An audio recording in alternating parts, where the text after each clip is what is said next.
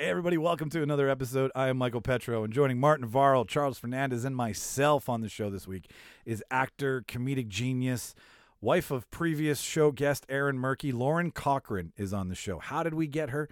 Well, Aaron said at the end of his episode, you know, you guys should really speak to my wife. She's the funny in the family. And we were like, sure, can you hook us up?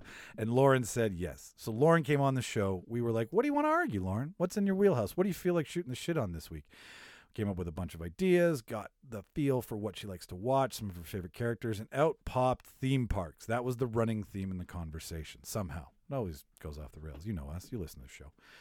What are we arguing about theme parks? Well, we all know there's Universal Studios, Six Flags, Disneyland, the big ones, right? You all have the rides and the worlds that are dedicated, like little pockets of a theme park. But what if the whole theme park? What if you got to build a whole theme park out of one movie or TV show?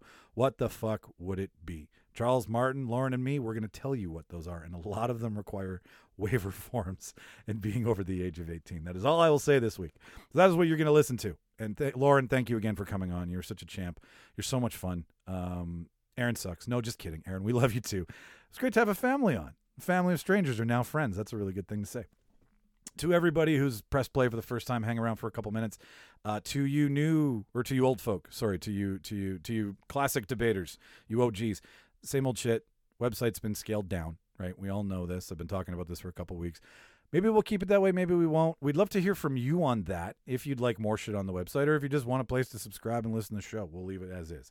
ReelDebaters.ca is where you can find all that. Easiest place to subscribe is the ReelDebaters.ca. It takes you everywhere on the net that you can possibly go that we are listed. Uh, if you want to support the show in other ways, you can donate or you can shop. You can shop the prop shop with all of our merch. You can throw some change that you found in the cushions of your couch at us. One or two bucks, guys. We're not we're not talking about breaking the bank here. You throw a buck at us, it actually goes a long way because if we get 25 of those bucks, then we get to pay for something that makes the show sound better or that we, you know, to to to, to spread the word out there. Something we're paying for, you get to help out with. And by donating, you accidentally get to be like a co-executive producer. You help make the show better. So you win, we win, everybody wins. If you want to shop us, we've got t-shirts, hoodies, we've got all the normal podcast swag, but we also have like skateboards and tote bags and laundry bags, and I think shoes and cell phone covers are there. Hit the prop shop in the show notes; it'll take you there. It's the threadless.com. That's where we're that's where we're hosting out of for our online store. Uh, Threadless makes great shit, and I have like twelve of these T-shirts because I'm a wannabe Kevin Smith, where I'm like, I'll promote my shit. So I have them in almost every single color, and they're cozy. They're the perfect t-shirt. I'm a t-shirt connoisseur, so I spent the out of all the things that we've done in the last two years, the most time I spent was trying to find the perfect fucking t-shirt. Not just well, maybe probably just for me, but for you guys as well too. So if you want to support the show, shop us, donate to us, or subscribe to us. Those are the three easy ways, and one of those is free. If you just subscribe, it's free, and that means the world to us. So uh, yeah, that that's about it for who we are give you an introduction if you've pressed play for the first time. Thank you. Uh, we do this thing here every week where we like to give a shout out to the top 10 places that are doing heavy lifting. They're listening to us, they're talking about us. All of a sudden, out of nowhere, we're like, hey, we see you. So, going out to the top 10 San Francisco, California. Pardon what I'm about to mispronounce. Uh, Bacolod City, province of Negros Occidental, which I believe is in Africa, which is really fucking cool. Surrey, British Columbia, Melita, Baconia, and Niverville, Manitoba. We're hitting them rural pockets of our province. Rio Rancho, New Mexico, Smithers, British Columbia, Concord coming in second, Concord, North Carolina. Whoever's down there, thank you. We love you. Send us an email, thereeldebaters at gmail.com. By the way, all the spelling is R E E L. For all of our brand shit, to find us, just type in Reel Debaters R E E L. It's super easy. And drum roll, please. Nobody else is here besides me. Okay, drum roll. Winnipeg, Manitoba, rounding out top one of our top 10 this week, as always. Thank you to our hometown, Winnipeg. Maybe one day you'll be on this list. I know you don't give a shit, but we, we do. So that's why we're saying thank you. Thank you very much for putting us where we are. We wouldn't be here without your listens, without your downloads, and without your attention. It means a lot to us. From Jimmy, from Charles, from Martin, from Mark, from Rob, from me. Who did I forget? Ian, from Ian, from all of us here at The Reel Debaters. Thank you very much.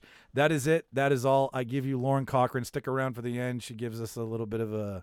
She gives us. We interview her and ask her questions about her career and the stuff and the movies she's been in. She's been in stuff with Liam Neeson. She's been in stuff uh, with uh, Forest Whitaker. There's some stories there for you at the end, guys. So it's not just a debate. It's it's a, it's a get to know you as well with Lauren Cochrane. I'll shut up.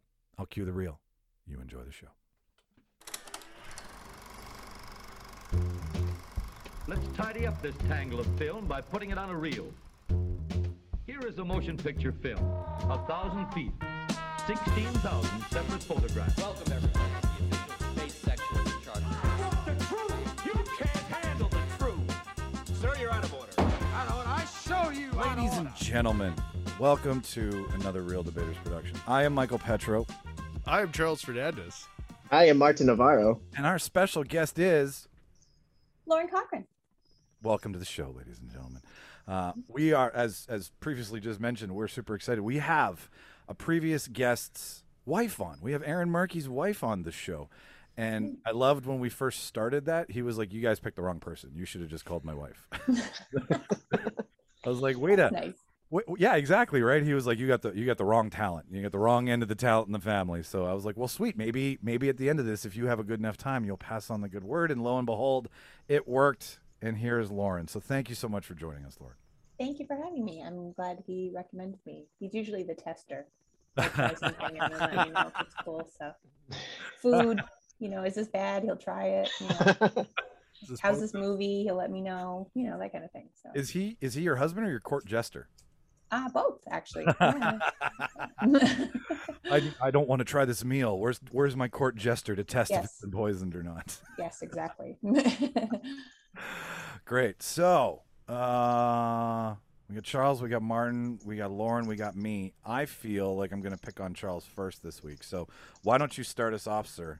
Exhale and All tell right. us what the fuck did you watch this week, buddy? Um. Oh man, this week, funny enough, uh, I might be one of the few that still watches Hell's Kitchen. But No, uh, you have a friend indeed. Oh yes, Right here. No, I'm So- not. I'm not current, but I am a Hell's Kitchen fan. Uh, so when the pandemic started, um, I got Prime, and one of the first things I noticed was they had every season of Hell's Kitchen, and like a crazy person, I spent the next four months watching every season of Hell's Kitchen. So, uh, Claudia and I found out they had a brand new season, and we just like binged it over the week. Uh, it was great. Gordon still got it. He's still entertaining as hell. So let's Um, get let's get a, a temperature of the room here. Have we all seen an episode of Hell's Kitchen over the years? Yeah. Okay. Yeah. All right. I can back up Charles here on Prime. It's the unedited version. Yeah, it is. So Great. It's all of the insults, f bombs, Gordon Ramsay unedited. So it actually takes the Fox version of Hell's Kitchen Yeah. and makes it like the Playboy After Dark version of Hell's Kitchen. yeah. so there's no beeps. There's no beeps. Nothing. Ooh. Oh yeah. And like you also get to hear all the background chatter. Like you realize there's times where they're already back at their stations and Gordon is still talking shit and you hear all of that. It's great. Like it's it's like a director's cut of Hell's Kitchen basically. pretty much is Yeah. and i'm on a season right now where like people are fucking and getting drunk and showing up to service still in the i'm like this feels like when me and martin used to work together I, I used to be a server. That sounds pretty much normal. right Dead on. like don't show up ready to work show up Oh, yeah. half in the bag yeah. still smelling like last night's vodka and regret try to cover it from all your customers and carry on through a hot kitchen and service Oh, yeah. the remainder of the evening And you Um, always have that one guy that's or that one person that's just pouring sweat on everything in Gordon. that reminds me of Iron Chef because you know Iron Chef, the old Japanese one. They the, the the chefs would just sweat into all the food, and it would just add to the salt of the flavor of whatever you were eating. That's what unagi actually is. That's the secret of Japanese umami. That is it. Oh, ladies and gentlemen, you heard it here first. Umami is just the chef's sweat.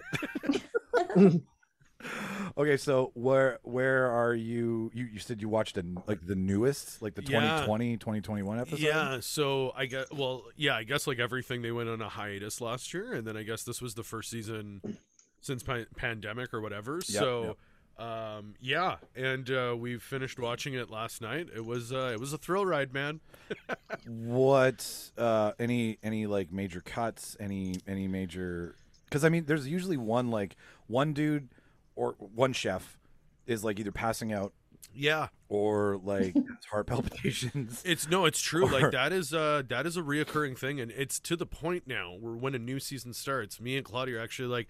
Who do you think's going to go out with a medical condition that's what it always is, right? It's like medical condition, and it's so dramatic because it's like, the hospital has said they will not continue the competition. You're like, okay, so it was them. Uh, this year it was a guy named Drew. I think he just got really stressed, which makes sense because it's not like a normal kitchen, and everyone's always like, oh, and he was like freaking out, and I think he just had like he had a panic attack, and then he just didn't want to come back, which is probably how I would go out on that show.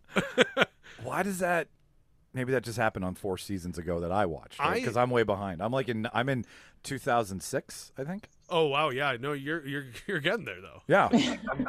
30 more seasons to go. I think they're, when they're auditioning people, there's definitely a week where they're auditioning. I hate to say it, but they're looking for the week or like, who could we prey on? Because it's insane how every season has at least one person out with a medical condition.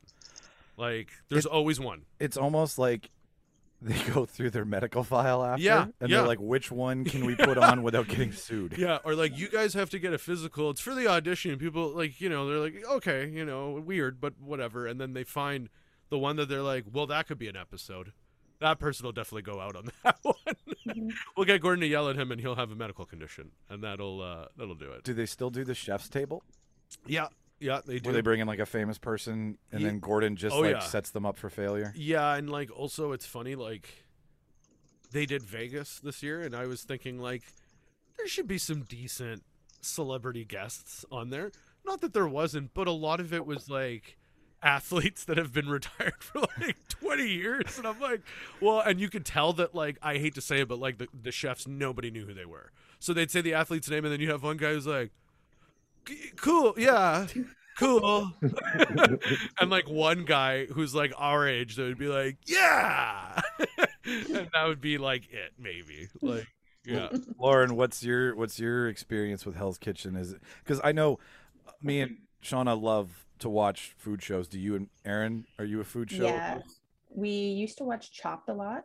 Ah, it's a great show. Um, and then what was the other one where they would get like a weird challenge where like halfway through they'd have to like cook with like a lighter or like with their arm tied behind their Cutthroat back. Kitchen. Yeah, we watched that too. Um, and then the other Gordon Ramsay one, but like the original one in in the UK when he would go to like rest like the restaurant makeover one where he would kitchen Like- nightmare. it's like you know like they're they're making fish and chips but it's like they haven't changed the oil since 1978 you know like it's it's part of the flavor and they're they're really mad that he's changing it and it's like you know it, there's a lot of a lot of c words thrown out there because you know it's england it's england It's The UK is a different kind of Mhm. beautiful in Yeah. terms of their cursing and everything. It's really Yeah. nice. yeah, they take everything to eleven. yeah, they really do. And Gordon's in his element there, right? So yeah, Yeah, so yeah so yeah we used to watch we used to watch that a lot. And then um yeah i mean i i mean i worked in a, in a restaurant so it's like i'd always look for like oh that's like because we used to have a manager that we called cokehead anthony.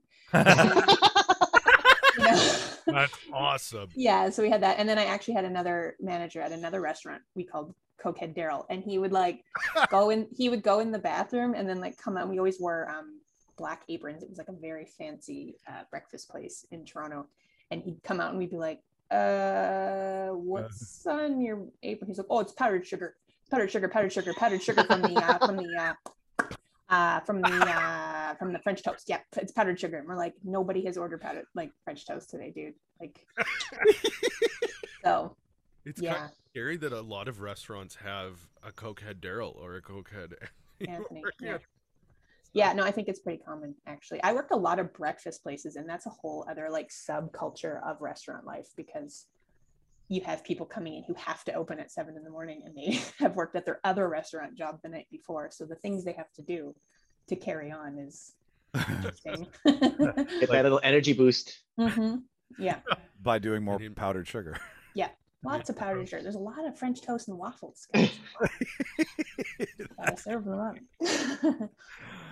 Martin, are you watching any food shows right now in rotation at all? Uh, uh, No, I, I don't really watch food shows. I I, I don't know. I, I used to watch. I, I watched the old Iron Chefs. That's what I used to watch. Um, yeah, you, the Japanese ones, but We've we've Um, jumped out on those before too.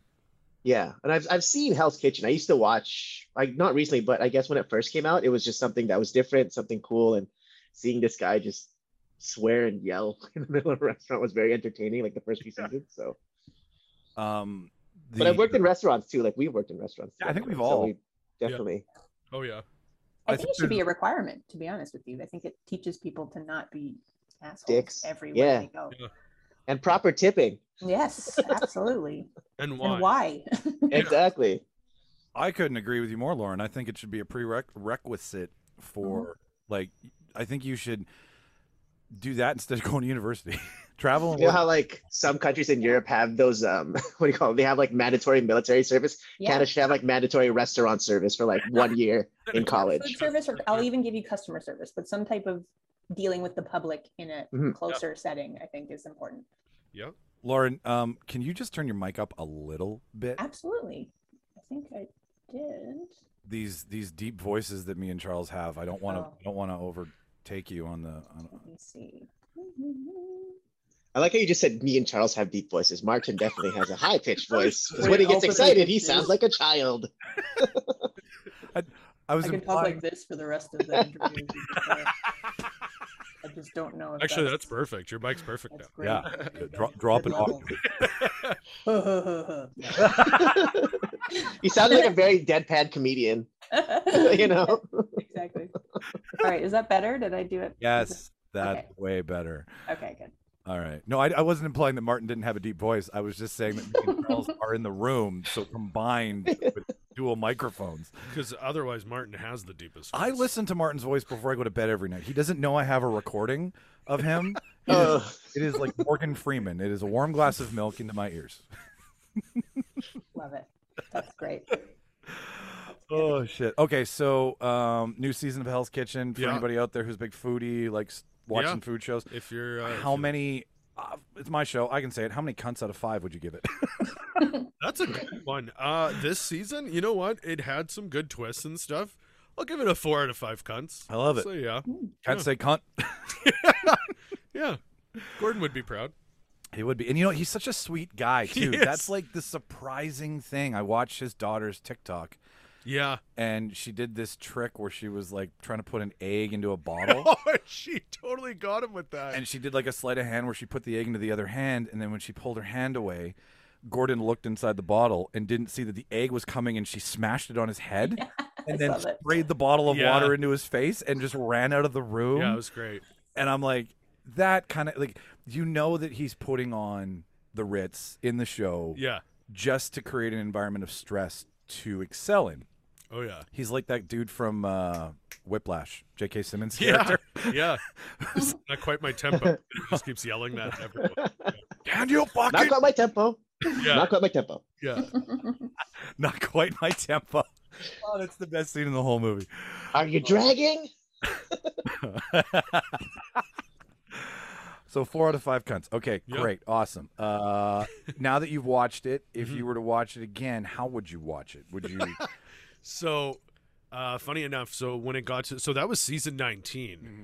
of Hell's Kitchen, the latest one. So on Prime, when you get to like season eight of this shit, you're basically like, hey, I'm gonna skip these episodes because they're always bad. Um, so it got to a point where I'd always watch the first episode of the new of a season because that's always like they cook their signature dishes and he just destroys all of them. It's so good. Uh, and then I would usually skip right to the season finale because at that point I'm like, I don't give a shit about all the other stuff. Who are the two chefs? Let's see that go down. So if I were to watch it again, I honestly would probably do the exact same thing. I'd watch the first episode because it's great. He uh, he destroys some really good ones and whatnot, and then I would just go right to the last two episodes. The last two episodes, he did like a double, like twist thing. I think uh, you got to go to like Restaurant Wars when they do the Restaurant Wars, and then they go into Yeah. like Final Showdown. Yeah, yeah, yeah. That's yeah. kind of where Yeah, the restaurant wars. That's a good one too. because yeah. they get to set up their own menu, Yeah, yeah, yeah. environment and all that. You can tell how much restaurant shit I watch by knowing that every season of every show, competition or not, has a Restaurant Wars. Theme. Yeah. like it's just the thing to do. All right, cool. I dig it. I'm gonna, I'm gonna, I'm gonna go from 2007 to 2021. I'm so excited for you. Nothing will change except the amount of cunt words that cunt words. That's a new thing. Um, the rise of their pants. That would High Wait, I- rise. your timing is just perfect, Lauren. Thanks. Uh, let's see here. I'll close this out. So let's, uh, Martin, you go next. What'd you, what'd you consume this week? Uh, I just actually just started last night. What I want to talk about. Um, it's Netflix released a new animated series called Trese. which is um, it's it's basically it's an animated series based on Filipino um, horror and folklore. So Cool. yeah, it's pretty cool. It's the animation. I it's similar to like Castlevania or Invincible, kind of like that '90s style kind of animation. Um, and it's very violent, very good. Um, I'm only like four episodes in, but it's it's so far really interesting. So each each episode kind of tackles a different um, part of Filipino mythology. Um, and if I'm gonna pick something that it's similar to, it's kind of similar to a John Constantine, the main character. So Oh. she's like a paranormal investigator that works with the police, and she kind of deals with all these different um, supernatural elements in the like the Manila underworld. So I think it's just cool to see because as being a Filipino, um, just cool seeing like something like this come out in the forefront of Netflix because the Philippines really doesn't get a lot in terms of that. Um, and the cast is is is mostly Filipino. I think one of the biggest names on the show who's not Filipino, but it's Lou Diamond Phillips has a small part in it as well. Nice. Nice. That's cool. Yeah, so if you, I think if you like, like I think Mike, you started watching Castlevania, right? So if you like Castlevania, you'll probably like this series as well. You've already sold me on another culture's lore and history. Like I love learning about what different cultures have in Mhm. in terms of like you know the boogeyman, right? Or, Yeah. Or like some sort of folklore or some sort of like you know Roald Dahl esque like not Roald Dahl. He wrote Mortimer Be Quiet. No, did he? I'm confusing my my childhood authors. Anyways, I'm, I I like that is what I'm trying to get Yeah. at. So like, what are some of the things that they like? What are some of the uh, paranormal situations or whatnot that? So without of, giving too much away, but like one of the one of the popular things in in in something that they bring up in the first episode is like there's like a, a spirit that's all in white and it's usually a female um that they bring up and it's like a vengeful spirit. So there's something that happened to her in the past that she still sticks around and wreaks havoc on the world sort of deal. But similar like that, like that that's the thing that I like to hear. The, the one thing that I like about this series is, you know, I'm just hearing all the things I heard as a child from my parents and my cousins of all the different monsters that would get you in the Philippines if you're not behaving. So stories that they tell you to kind of make you behave. So it's, it's cool seeing those things again. So yeah. Yeah. Wow. that's fucking cool. That like the shit that you used to come up with in your head is now something that someone else is And. Philippines, like Filipinos are very superstitious people. Um, so like when you go to the Philippines and you go to the like the countryside, especially like all those stories you hear, it just kind of freaks you out. I'm like, oh my gosh, this is where all those stories are born in these in like the jungles of of the Philippines and stuff like that. So yeah, it's pretty pretty That's so cool. I dig that Netflix is is taking that because I mean you could run with that. Yeah. You can go to any culture in the world hmm and find that stuff and use animation. Because anime, I, do you think animation's the route to go, or would it be good as live action? I think they, they did good with animation just because I mean it's a lot cheaper to, to, to film too, and you can just you, I mean you could show more. I think with animation, Uh, there's a lot more you can get away with animation than you could with live action. Like I mean, we were talking about Invincible the other week. There's there's scenes that are just hard to get away from in live action in that cartoon that that you can get away with sort of with with an animated version of it. So Yeah, I, I totally agree. I think also too, even probably as a creator, they have more freedom. They don't have to worry about asking permission because with animation, there's kind of like that, like what you were saying, Martin. You can get away with stuff more, like Invincible, right? Like you wanna you wanna drive a train through someone, you can do that with animation. Doing live action, you know how many people have to okay that shit. You know what I don't mean? even think it's the okay. I think everybody would be okay. I think it's just the money. Yeah, well, that's obviously a huge thing but, for like- sure, for sure. Like, how do you do this with less money? Is Yeah. always their concern. For sure. Lauren can definitely back us up on that Oh one. yeah. oh yeah, for sure. yeah. Oh, Yeah, money's always the first. Like that's. I think that's always the first question. Anything. Like, It's- yeah. All right. Uh, so, uh, what would this look like? Half the price. Just let's play with that for a second. Uh, okay. So, I, I don't. Uh, what would you? Where where where are you at right now with it? Are you how many episodes? I'm just at episode three, four, I think, four or five. I'm like maybe midway through. I'm not sure how many episodes. I'm assuming since it's a Netflix production, probably uh, 10 episodes a season. They're about 30 minutes each episode, so not not a huge investment if you wanted to watch. Um, I guess the first season. Are they doing weekly release? No, it's all released all at once. Okay. So You gonna- are you, you can gonna binge it. You can binge it. Are you Yeah. gonna chew through it the rest of the weekend, or are you gonna kind of? Um, I probably will. I don't know. It depends. Um, most likely, if, if depending on the weather, if weather's nice in Vancouver, I'll probably not. but if it's raining, I probably will. Nice. That's that right now with everybody going through COVID. It's like, is it a nice day outside? Take advantage of it. Yeah, Mhm. for sure. You know, you can like Netflix will always be there. They've been there for us for 15 months. They will be there for us when we return. Uh, Lauren, do you? Because I know Charles and me and Martin have all talked about Invincible to death. We're actually trying to plan a all cast live action fan casting of Invincible. So we want to take who the director would be, who we think would play them in live action, what studio would do it, what um, who would do the soundtrack, who would produce it, like just really reshape it. Do you appreciate animation in your personal life? I know because we're, we're, we're going to talk about what you and the two year old watched, but like, Yes, a lot more animation nowadays. did you like it before? Yes, I did. I mean, I was um like I loved a lot of stuff when I was a kid, but it was kind of like, you know, the standard like when you say like, "Oh, I love like, you know, DuckTales or, you know, like Darkwing Duck or, you know, Ninja Turtles, all that stuff when I was little and then and then I just kind of anyway, what- whatever was on as I kind of got older. And then I kind of got into it again when I actually really started getting into acting because there's a lot, especially if you're in Vancouver, there's a lot of uh, voiceover work so then there's a lot of really neat projects and stuff. So you kind of start watching more animation to kind of feel the like okay that's how they're you know inflecting some character into it without using any part of their body other than their voice. So yeah i wouldn't say i'm, a, I'm an animation nerd or even an expert at all but i uh, i enjoy it. I, I, I do like and I, I the one you were talking about sounds really neat. I might actually check that out because i like it when there's something to it like there's something interesting about it it's not just like existing The of course, most of the stuff I'm watching right now is existing it's two and three and four year olds. So, uh, Martin, what would you what would you rate this? We're gonna. Steve had a good point the other day. We did a we did a commentary that's gonna be coming out, and uh, we did it on Bubba Ho-Tep. Oh, classic. So that was a lot of Elvis talk, a lot of bad Elvis impersonations by maybe me, but um, that will come later. But uh, so we're gonna increase the five to the ten because five is too limiting. So like, what out of ten? I give it eight cheeseburgers out of ten, Michael. Hey, thank you. You know how to speak my language. See, eight double cheeseburgers that you sneak into a theater out of ten. nice. Lauren, I don't. Su- I support movies. I don't support movies theater concessions. So I will. Uh, I'll bring in eight cheeseburgers. And Aaron and I brought a whole Chinese dinner into a movie once. fuck you, my hero.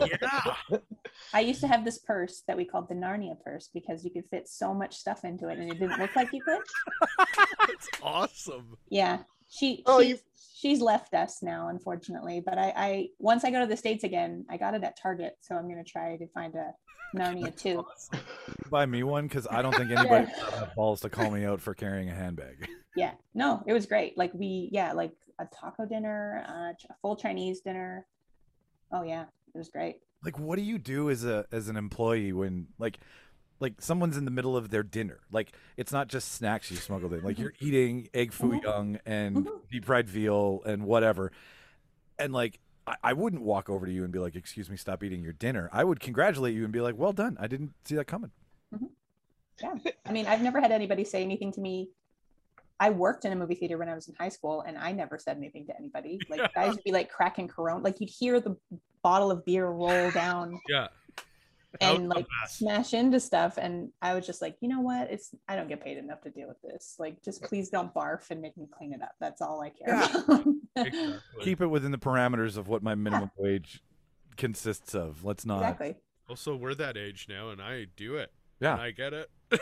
And I'll throw my McDonald's bag out after, like in front of oh, people. I always don't take my, care. I take my stuff out always. Like it's great, and you'll hear people after be like, "Holy shit!" Like one time, yeah, we had like these full-on huge meatball subs, and I'm pretty sure the usher saw us and literally did one of those like, looked just past and kept Mhm. looking, and it was like, Oh. "Thank you, sir," because yeah, like that's just gonna cause an issue for. It's gonna be a bigger deal than it needs to be. Just let me Mhm. finish eating, and then nothing happened. Yeah, give me. Right. c- c- I appreciate that I got past your Yeah. one check stop, yeah. and Yeah. you know Yeah. whatever. All right, Right. I dig it. All right. Well, I will let Lauren go last year, so I will get mine out of the way. I'm surprised neither of you gentlemen have said anything about this yet. Oh, Because- Oh, I I, thought because I thought you were gonna bring it up, so I thought I'm like, someone's gonna bring it up, right? I was gonna. br- Well, let's see if I'm what we're all thinking is correct. Do we have Do we have a shared Loki brain here? yes. That's Okay. totally Yes. thinking. Yeah. All right. So I'm gonna go. I'm gonna try not to spoil Loki because it is only three days old. hmm Um, Here's what I'll say about Loki. Uh, Lauren, did you watch WandaVision at all? I did watch the whole thing. Nice. WandaVision on steroids then. Oh, So what it what they are doing is they're taking the same stories that they put into Wanda with regret, with heartbreak, with grieving and loss and all of those stories. Now they're looking at Loki with changing his ways, Mm-hmm. making him a better person, seeing the error of what he's done.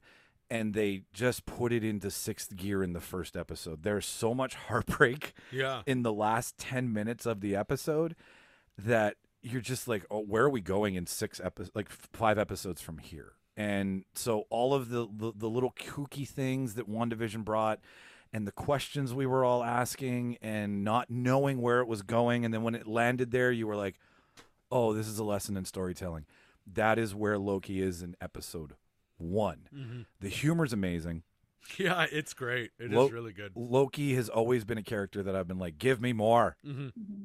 Dig into this man, find out who he is, because not only is he a great actor, Hiddleston.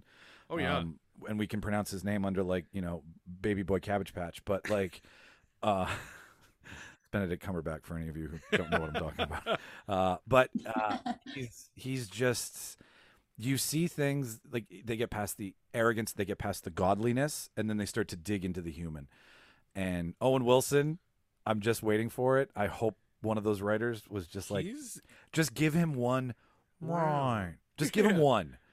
That's all I want, yeah. and then I'll be happy. But um, it's Is it a spoiler if you tell me who he plays in Loki? no, it's not spoiler at all. So we open with what everybody has assumed, which is it picks up right where Loki disappears with the Tesseract in Endgame or Avengers One, depending on how you look. Well, Endgame. Uh, so much timeline. Mm-hmm. So that's where it picks up. But then the Time Variance Association, the TVA, Yes. um, intercepts him. And it's very Adjustment Bureau with Matt Damon and Emily Blunt, where there is a timeline.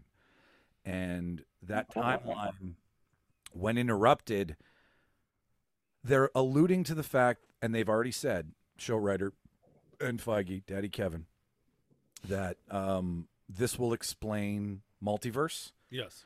Not only do they use the word multiverse five times in the opening, Yeah. but it will also tie in some WandaVision stuff. Like there's a lot here. And uh it I don't want to give you all the big bullet points that start to show where the show's going because those are really great when they're revealed. As many as in there are, I every single one of them is important. Uh, but Owen Wilson plays a time variant agent Okay. and he believes that Loki is the key to something. And Loki has to get past Loki's problems to start to see that. And at the end of episode one is where you start to see that relationship grow.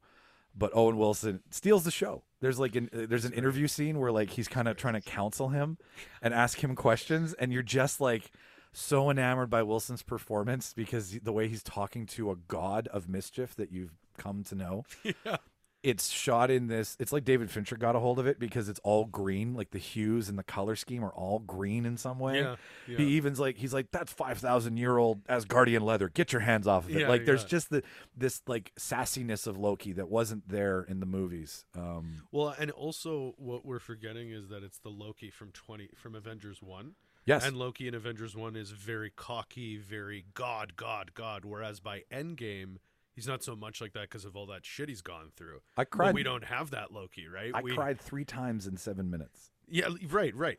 But we don't have that Loki. That's that Loki in in from Avengers One is still the asshole. So it's so funny how he is the asshole still right away. the loki we all have is the loki we left in infinity war yeah, yeah, that loki has still yet to meet that loki right, and you are watching loki learn who loki is right. it's a lesson in self-discovery I think what the coolest, most exciting thing is between WandaVision and this is that Marvel is definitely deeping, like, or it's dipping the deepest it ever has in lore.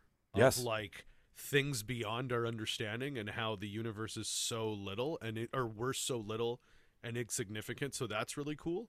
And they're doing what I think they do for something that's at a phase four, which is like go nuts.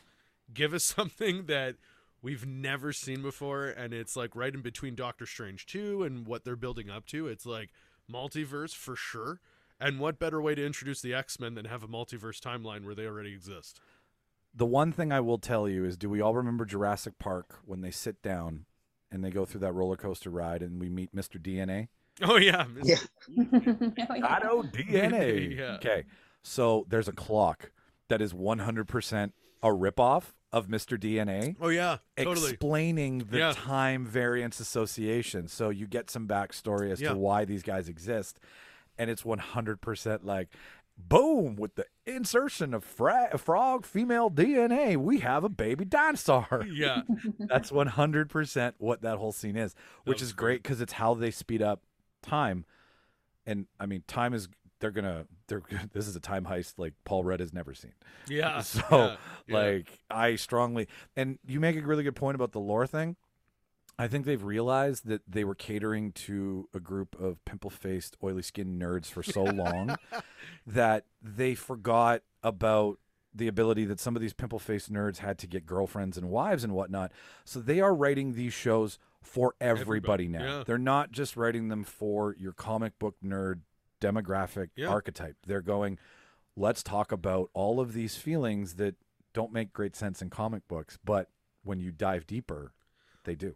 Well, and also as one of those pimple face nerds that like has You're very clear forever, today. Your complexion this is the, like this where it's going it's cool to be just like everybody else as a fan like because i have no idea like this is shit i don't know Yeah. i don't remember the tva when i was reading comics like i didn't get to that point i was still just spider-man in new york you know like that was where my depth went in terms of like so this is new to me as well so what i love is i get to i get to just learn and be like you know my nerd levels are zero at this point or one because I'm just learning the same way everybody else is.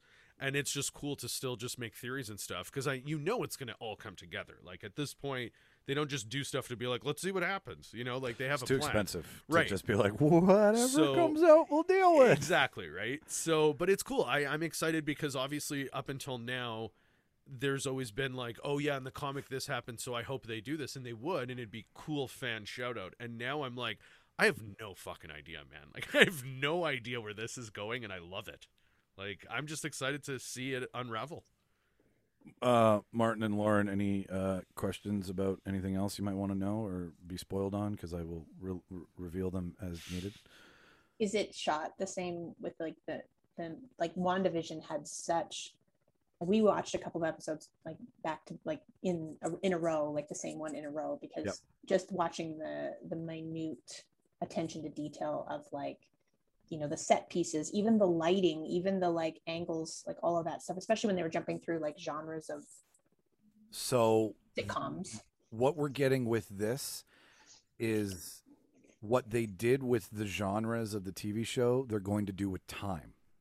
So you're going to see different eras. Like they've they've already released this stuff. It's been on Instagram, so it's not anything that's like strict to the plot. But in 1971, Loki was also DB Cooper. Yeah, hmm. and the, DB Cooper being the famous guy who hijacked a plane, disappeared with a bunch of cash, and nobody ever saw of again. So they're blending in some conspiracy theory yeah, that's true to life. That's one example. Another example would be that with you can see it in the title sequence and you can already see it starting to happen. Like there's a time caller that they can put you into a loop. So Yeah. if you try to Yeah. do anything, they just click a button and it sets you right back to where you were. So their gadgets are even based in time. So what they'll take from the 60s, 70s, 80s, and 90s that they did with WandaVision, they will do in eras of time. I can see it happening. So you're going to get what you're talking about where the little minute details, the Easter eggs, they've Yeah. already like Agent Carter's in the background in one shot. She's Yeah. faded out, Yeah, but yeah, she's yeah. there. yeah. So awesome and it's just Yeah. like it's a whiff. And it's uh it's smart too because I I can see it already kind of tying to the Eternals because the Eternals are beings that have existed over time, right? This So- thing, because of the when you get the timeline explanation, I want you all to be surprised because it's pretty fucking cool. yeah, You'll go, all right, this is the laying of the land Mhm. for the Spideyverse, for Yeah. the multiverse, For for, the sure. multiverse of madness, for anything that's IP related that they can't figure out how to retcon or script in properly. right. or they just want to bring in the X Men, it's perfect to find the X Men in a multiverse timeline, and then all of a sudden need their help, and boom, everybody's happy. Yeah, So uh, out of ten, I give it like nine out of ten Infinity Stones. I give it five nine out of ten Infinity Stones. What is that? Forty five stones.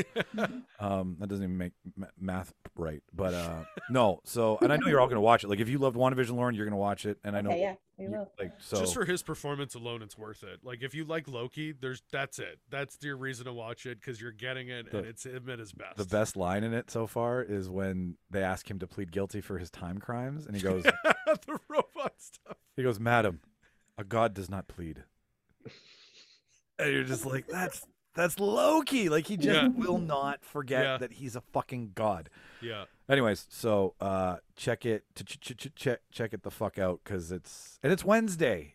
It's not waiting till Friday, Yeah, it's right? It's nice a midweek something. fun, Mhm. you know. But uh, all right, we're gonna let our special guest close this off because she's got twofer for us, so we're gonna give her the, the big chunk of the time That's here. right. Because like you know what, some people have told me about kid shows le- recently, and I've been like, meh, I might check that out if I was under the influence. So, uh, so Lauren, let's let's go with what you and your child have been watching first for everybody out there, because I hope we've got people who have kids. At least we have some responsible listeners.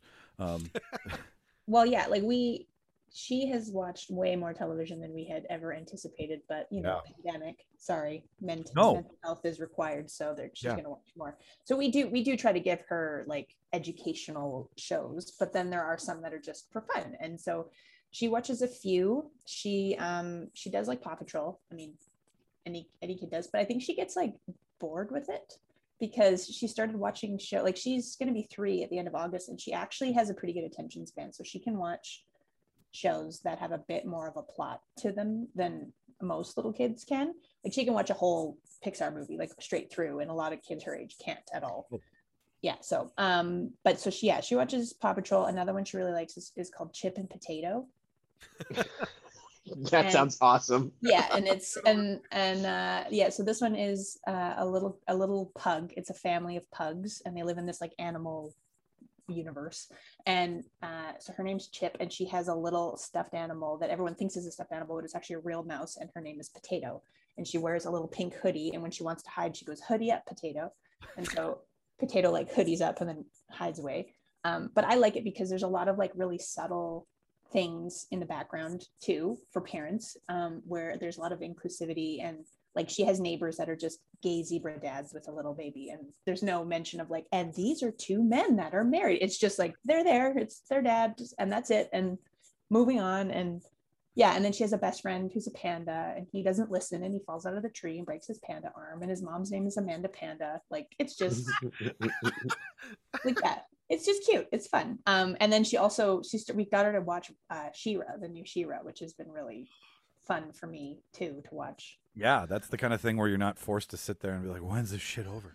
No, I mean sometimes it's a little scary. Like she'll just go, I don't, I don't like Scorpia is is a bad character. And she's like, I don't like the Pinchy princess, and we're like, okay, like you know, so because she's got big like claw arms. Yeah. yeah. Um, but yeah, that one's cool too. And same thing, they did a lot of revamping of it. Like Bow is now, I'm, I'm I think, well, he's dark skinned, so I'm assuming he's black. But um, and he has two dads, and like Glitter, uh, Glimmer, sorry, is uh much more badonkadonk now, and like different body types, and there's a lot more like there's just a lot more appreciation of not just like this one girl in slinky clothes. Like she's Yeah, actually like your typical badass. comic book, Mhm. Yeah. like, hot bodied cartoon character. Yeah. no that's- she's not like that she's i mean she's not i wouldn't say i don't know i don't get the habit of rating the looks of girl characters in movies but Bring but, out your book but and let us know what you've rated.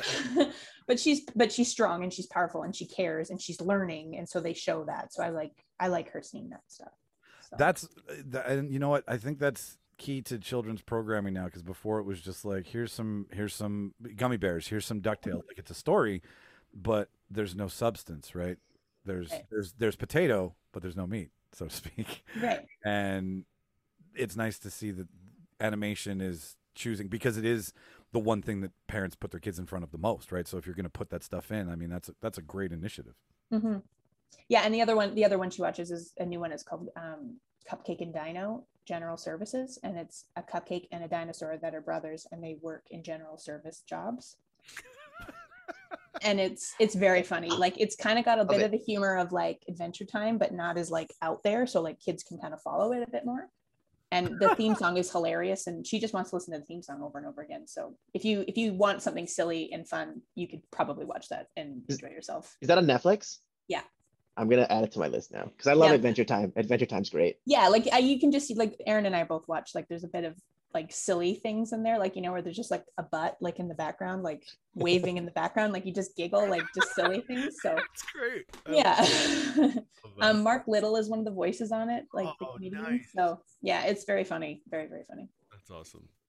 I, I don't I mean I don't dip into the Netflix children stuff um just for I don't want to fuck up my algorithm, but Mhm. not that it's already fucked up enough.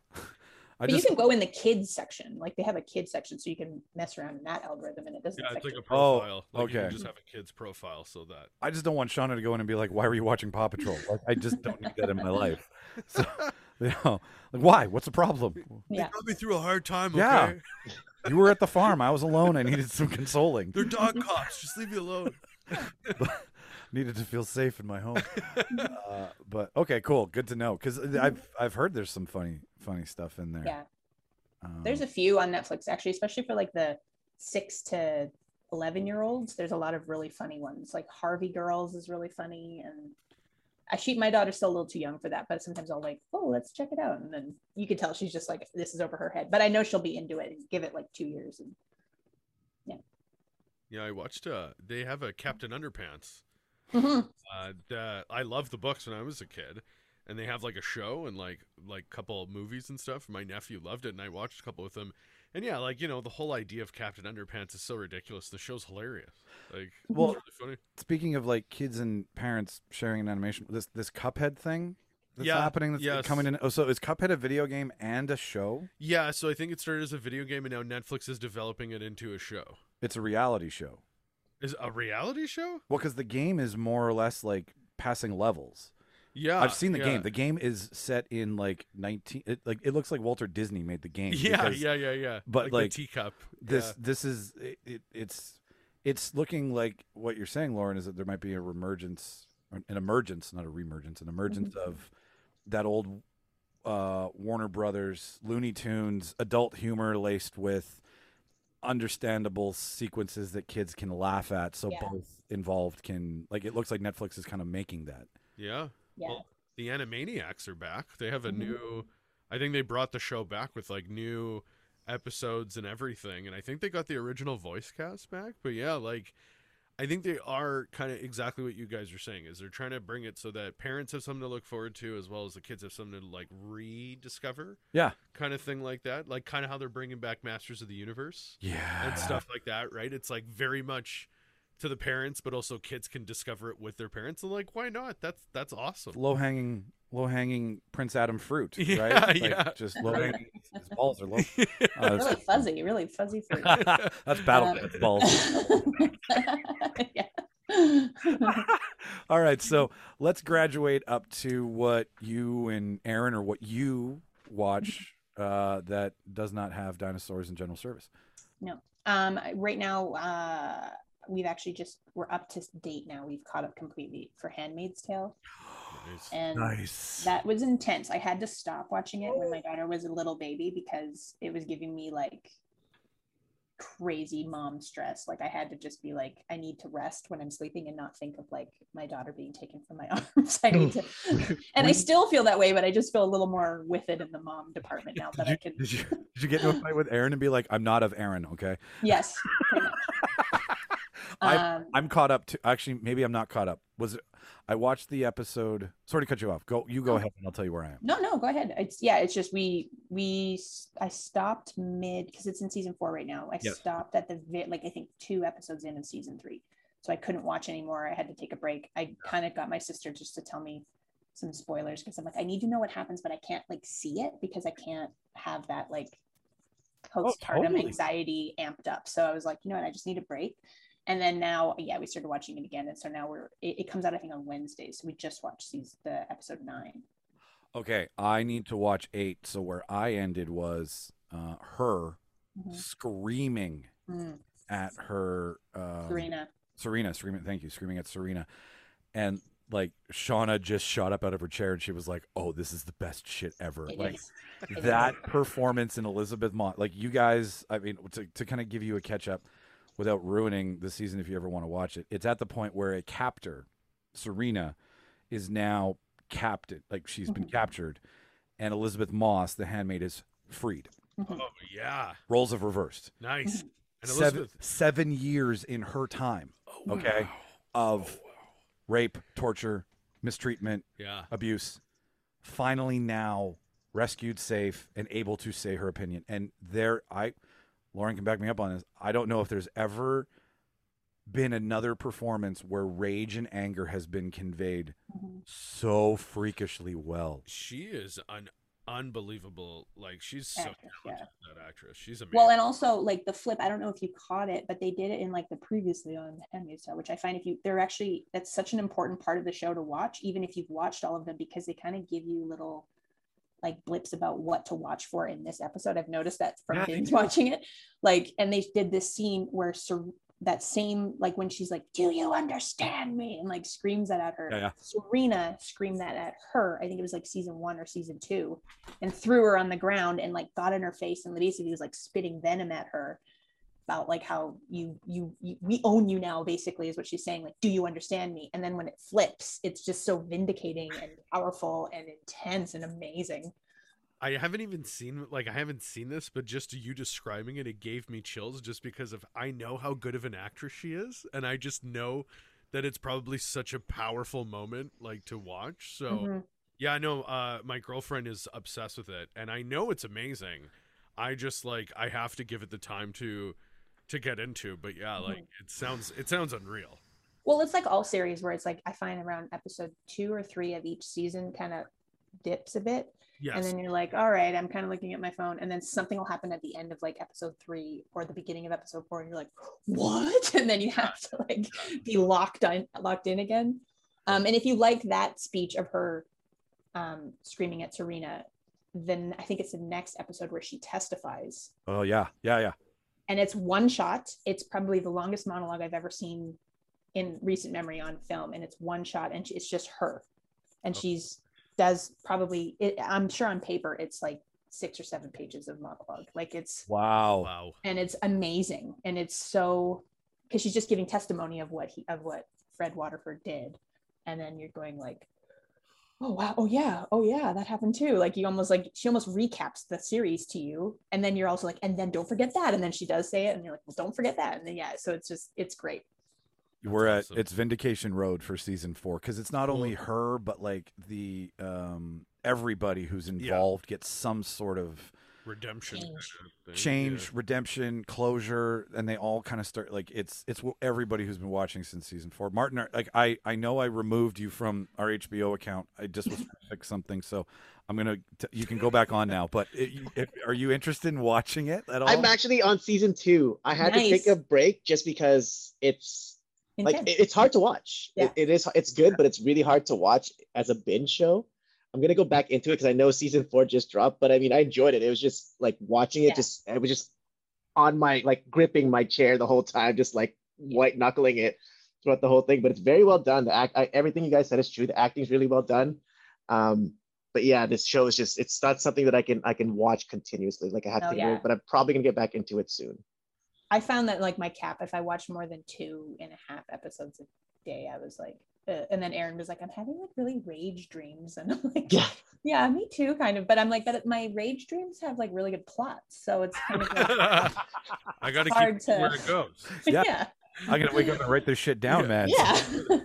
Like, I'm- I I'm glad this season is getting like you guys said this is a vindication season right so i'm glad like you're the one thing that i do like about shows and movies is like when characters are shitty and they get their comeuppance that's what i love to see yeah. that's why a show like i'm glad this show's doing because like a show that i wish that happened to was like game of thrones like i want Mhm. the comeuppance in game of thrones and everything that happened at the end of that was so unsatisfying so if this Yeah. show's doing that I'm, yeah it was just like what that i waited eight seasons for for that Mhm. like that was so brutal and then like that's why i'm glad for this one i'm i'm because the show the, like a lot of the characters are pretty shitty like you're mm-hmm. just like i just can't wait till they get Yeah. what's coming to them and if Yeah. that's coming up like i'm more excited to get back into it and watch it again Well, and I like how they've made the characters have arcs positive and negative. So it's like you see the good. Weirdly, you'll see good in Serena or good in Aunt Lydia, or weird kindness that is like sandwiched between horror. And then it's like I was saying to Aaron actually the other day when we were watching. It's like it's just such interesting writing because they're really they're not being like this is the bad guy and this is the good guy. It's like even June has to be bad sometimes to and then and then it's like this whole debate it's like oh it just throws you all, all over the place because you're going like yeah i guess sometimes you do have to be brutal because that's what nature is she's right about Yeah. that because they do play in season four with the choices that June makes hmm save people and the Mhm. pressure that she's under. And she is forced to make some seriously dark decisions, but they ultimately have some sort of good in them. hmm But Lauren's Right. right. Like she has to break bad to solve a problem because you're fighting you're fighting this totalitarian religious Well, and- sect of people who just don't get it. Like they're just absolutely atrocious dicks. Even to the point where like Serena now has a chance. I don't want to tell you I don't want to ruin too much for Martin and you guys, but like she has a chance at whatever, but she still goes low and goes back to her like original and it, just like you like how have you not realized at this point that Mhm. you're just like June? hmm You're just like June. Well, and I I like shows like this that because it's a complete study of human behavior, right? Mhm. And it's like like what you were saying, Lauren, like the the nature, like the nature, and how if your uh, environment changes, how that changes you completely, right? And this whole society does a riv like I I know a little bit about the show, but it's like society has done a complete reverse, right? And it's like um and what I like about that too is that when you guys were saying the negative and the positive, and even like it's not clean cut, like these are the bad guys, these are the good guys. What I love about that is that's so human because it's perspective. Because people are always put in situations where, from a perspective, it's seen as a really bad thing. But if you see it from a different perspective, it's like survival. So it's not a bad or good thing. It's like they did what they mm-hmm. had to. You know what I mean? So I just like that it makes you think so much. And the fact that you guys are telling me that you've had to stop watching it because it's like not an easy watch. To mm-hmm. me, it's just like that is, it's just one of those shows where I don't know who the talent, like who the collective team is, but everybody is on this project that needs to be because it's perfectly done. Mhm. You know, and like clearly, it's Margaret Atwood.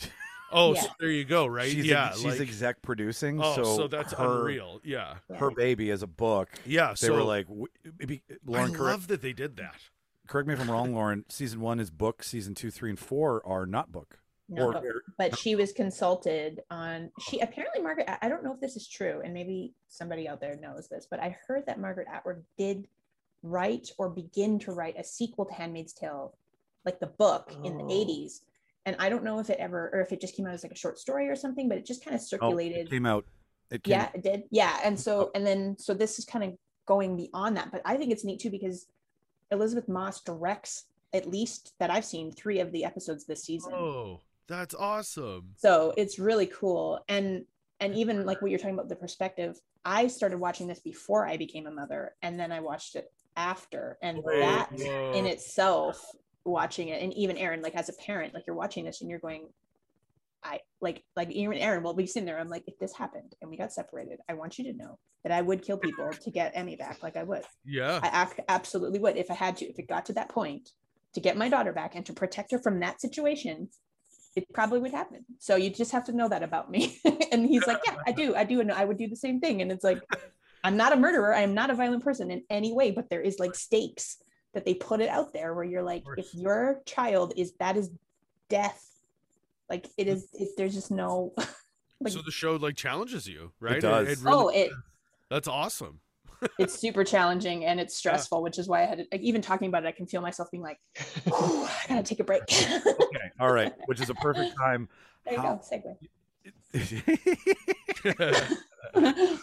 Uh in tradition with the show as much as there's so many other things that like oh oh like i'm getting a little teary-eyed because i know there's a scene that we've both seen and it just oh fine Yeah. when they meet when husband and wife meet again and Mhm. she apologizes I know, i broke right down me too. i was like that is the last thing you need to do right now i'm Mhm. it's uh anyways And okay I would understand. I would feel the same way. And right yeah because Yeah. now you're with yeah uh, yeah Mhm. ah I know. Tears. Forty year old bitch. I love it. Um. Okay. So, I gotta watch this. how many white bonnets out of ten Ooh. Of this season or the whole this series? season, this season so far? Uh, yeah, I would say it's probably eight. Eight. Eight bonnets, Eight bonnets. eight bonnets and a half, Nice. and one eye patch. One eye you go. That's amazing. I love yeah. it. Charles, you get that one day. That'll make you'll laugh like Oh, two I- months from now. I was gonna say I don't care how long it takes. I'm gonna message you guys at like four o'clock in the morning and be like, ah, I get it. yeah.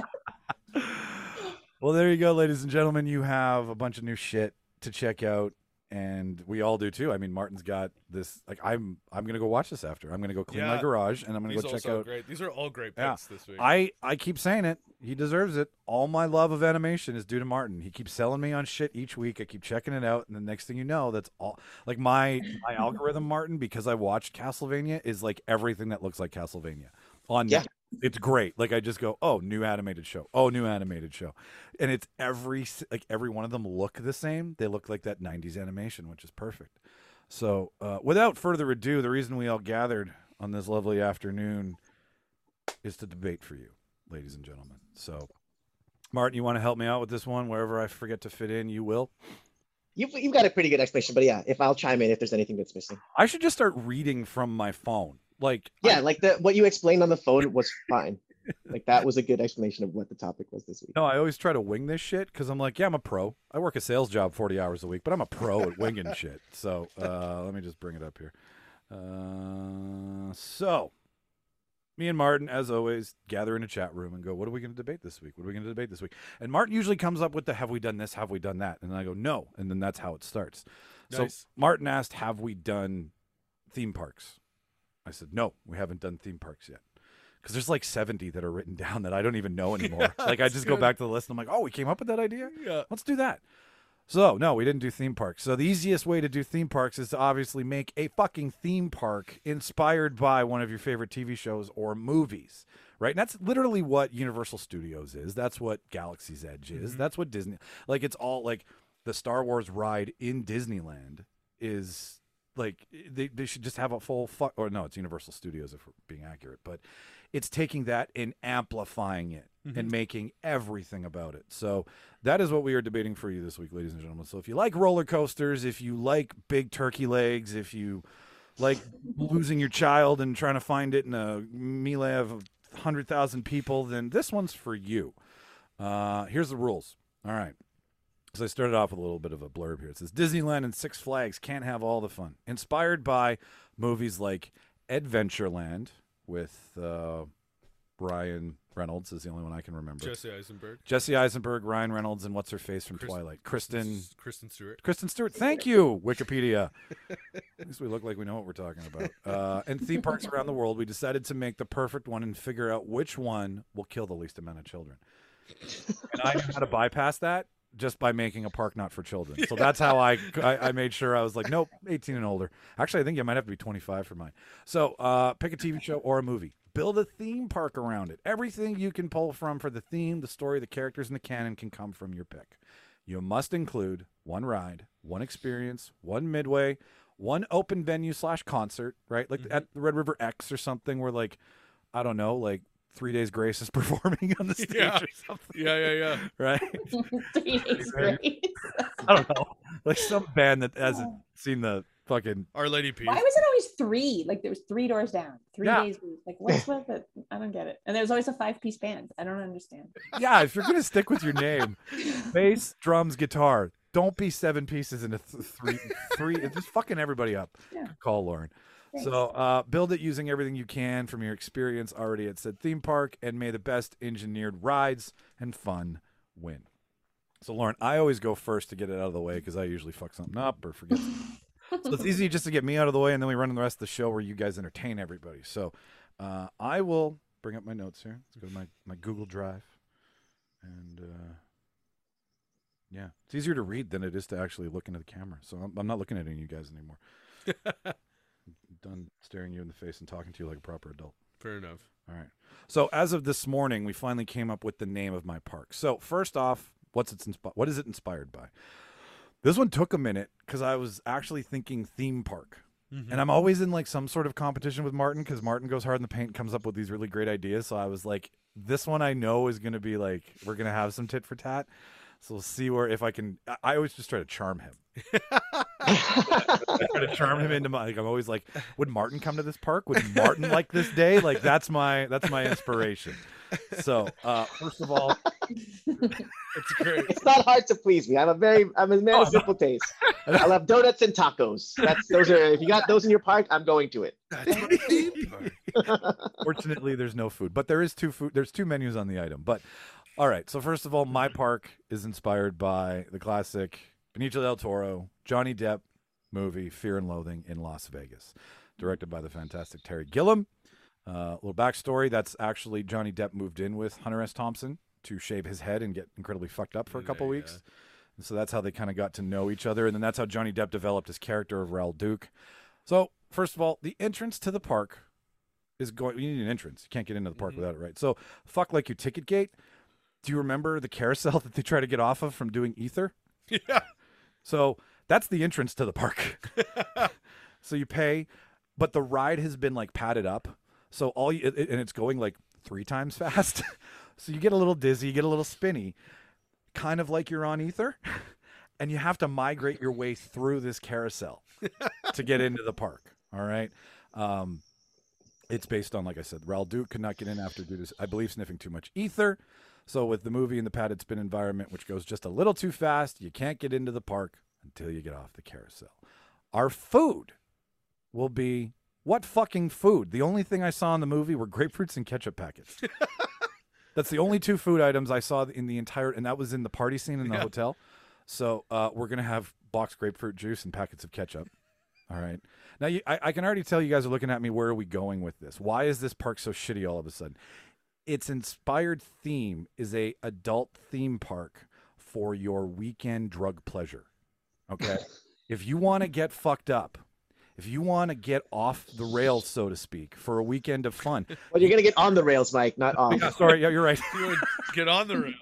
So that's why we have a very dingy park. Mm-hmm. Its design is actually built on the old destructed Riviera Hotel.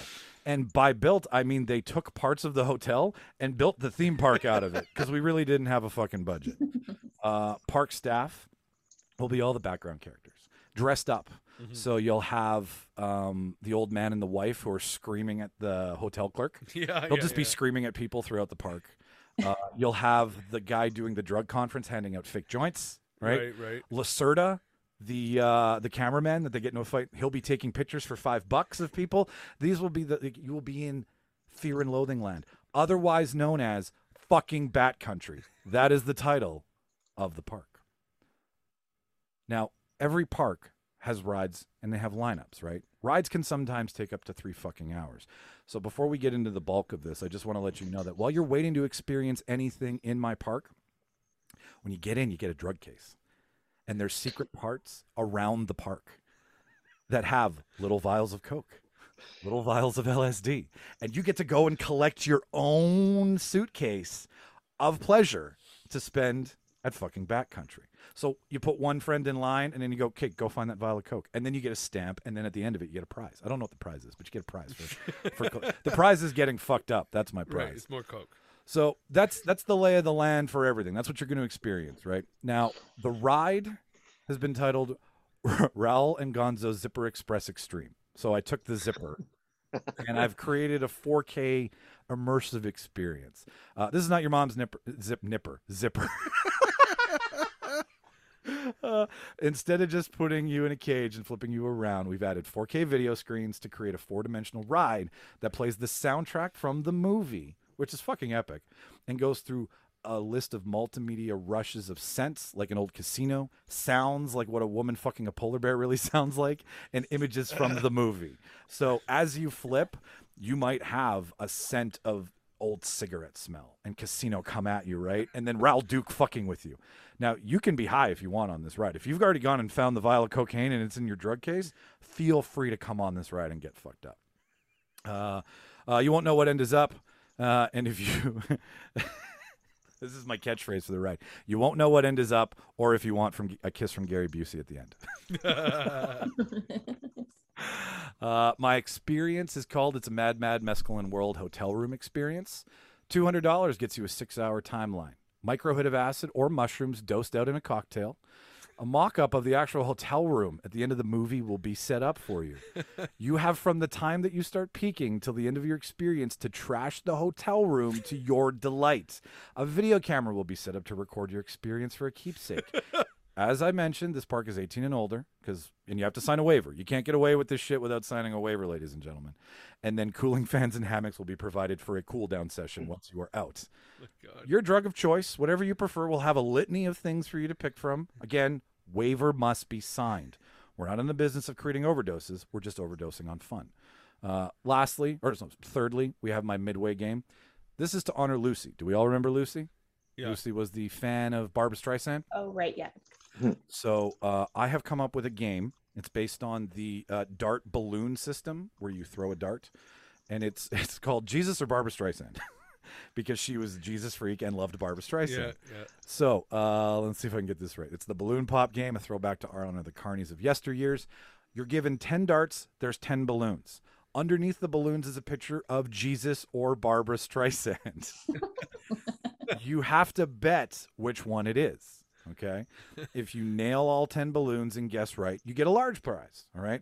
Minimum of five balloons have to be hit to get any prize. Right. But 10 balloons gets you large, five balloons get you small. Uh, losers will actually have to endure a kiss from Gary Busey if they bet wrong. Uh, winners will get a hit of acid to take home with you and your painting to trip balls over whenever you like. Lastly, my open venue, my event, my concert, my thing to watch, so to speak, uh, is the Mint 400 360 Showdown. If we remember, Raoul Duke and Gonzo were sent to Vegas to cover the Mint 400 bike race. Yeah, yeah. Now, I didn't do too much research, but there's not much work for uh, retired uh, bike racers out there. So, you know that bike dome that you can see bike guys riding in? Like four at a time where they Yeah, like do yeah. flips and shit. Yeah. So I've done that, but in the middle of it, I've got maybe Johnny Depp and Raoul Duke, or maybe Johnny Depp as Raoul Duke and Del Toro as Dr. Gonzo, or maybe it's just people dressed up as them, but they're fucking around in the middle, right? They're just creating this like air of suspense, right? So Yeah. the bikes are flipping around. The cool part is this is an immersive experience. So for $350, we'll give you a bike and you can hop inside and flip around all you want. Again, must sign a waiver. Ladies and gentlemen, that is fucking bat country. That is my debate. I will give the floor to our very special guest first to give me whatever she feels, whatever notes I need to make this park work. Lauren, please tell me what you think. Um, well, I just feel like one crucial thing that you're um, going to run into is you're going to need quite the cleaning staff if the only food uh, available is ketchup packets and uh, grapefruit. So, because that that I, I just have this feeling, just this deep instinct that that does not pair well with spinny, fucked up rides and uh, yeah, hallucinogenics. Fair- So no, you're probably going to have to have a great park cleanup crew. like like I didn't think to include a game of dodge the puke pile. Yeah, something like that. Like I, I grew up in Calgary, and one of the jobs that people used to get when they turned like 14 is you could be a stampede cleanup crew, and you just came around with those like McDonald's brooms and like sweep stuff up. I just feel like you could you could have some fun there with somebody, Oh, something. yeah.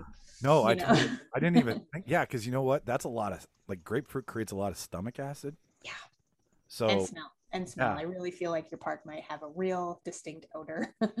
gonna smell like that one pukey spot in every bar in the world. yeah, it's just sticky. Like your, your shoes are just gonna be sticky all the time. That's so annoying after a while, right? You're like, what am I? What am I continuing to step in? All right, fair enough. I did not consider consumption to be an just drug consumption. That's all I really considered, as you can tell. Um, but that was the only real thing I could come up with was like a drug-addled theme park that was built on a decrepit old hotel because that's exactly what Fear and Loathing is. It's a decrepit ride through an old hotel.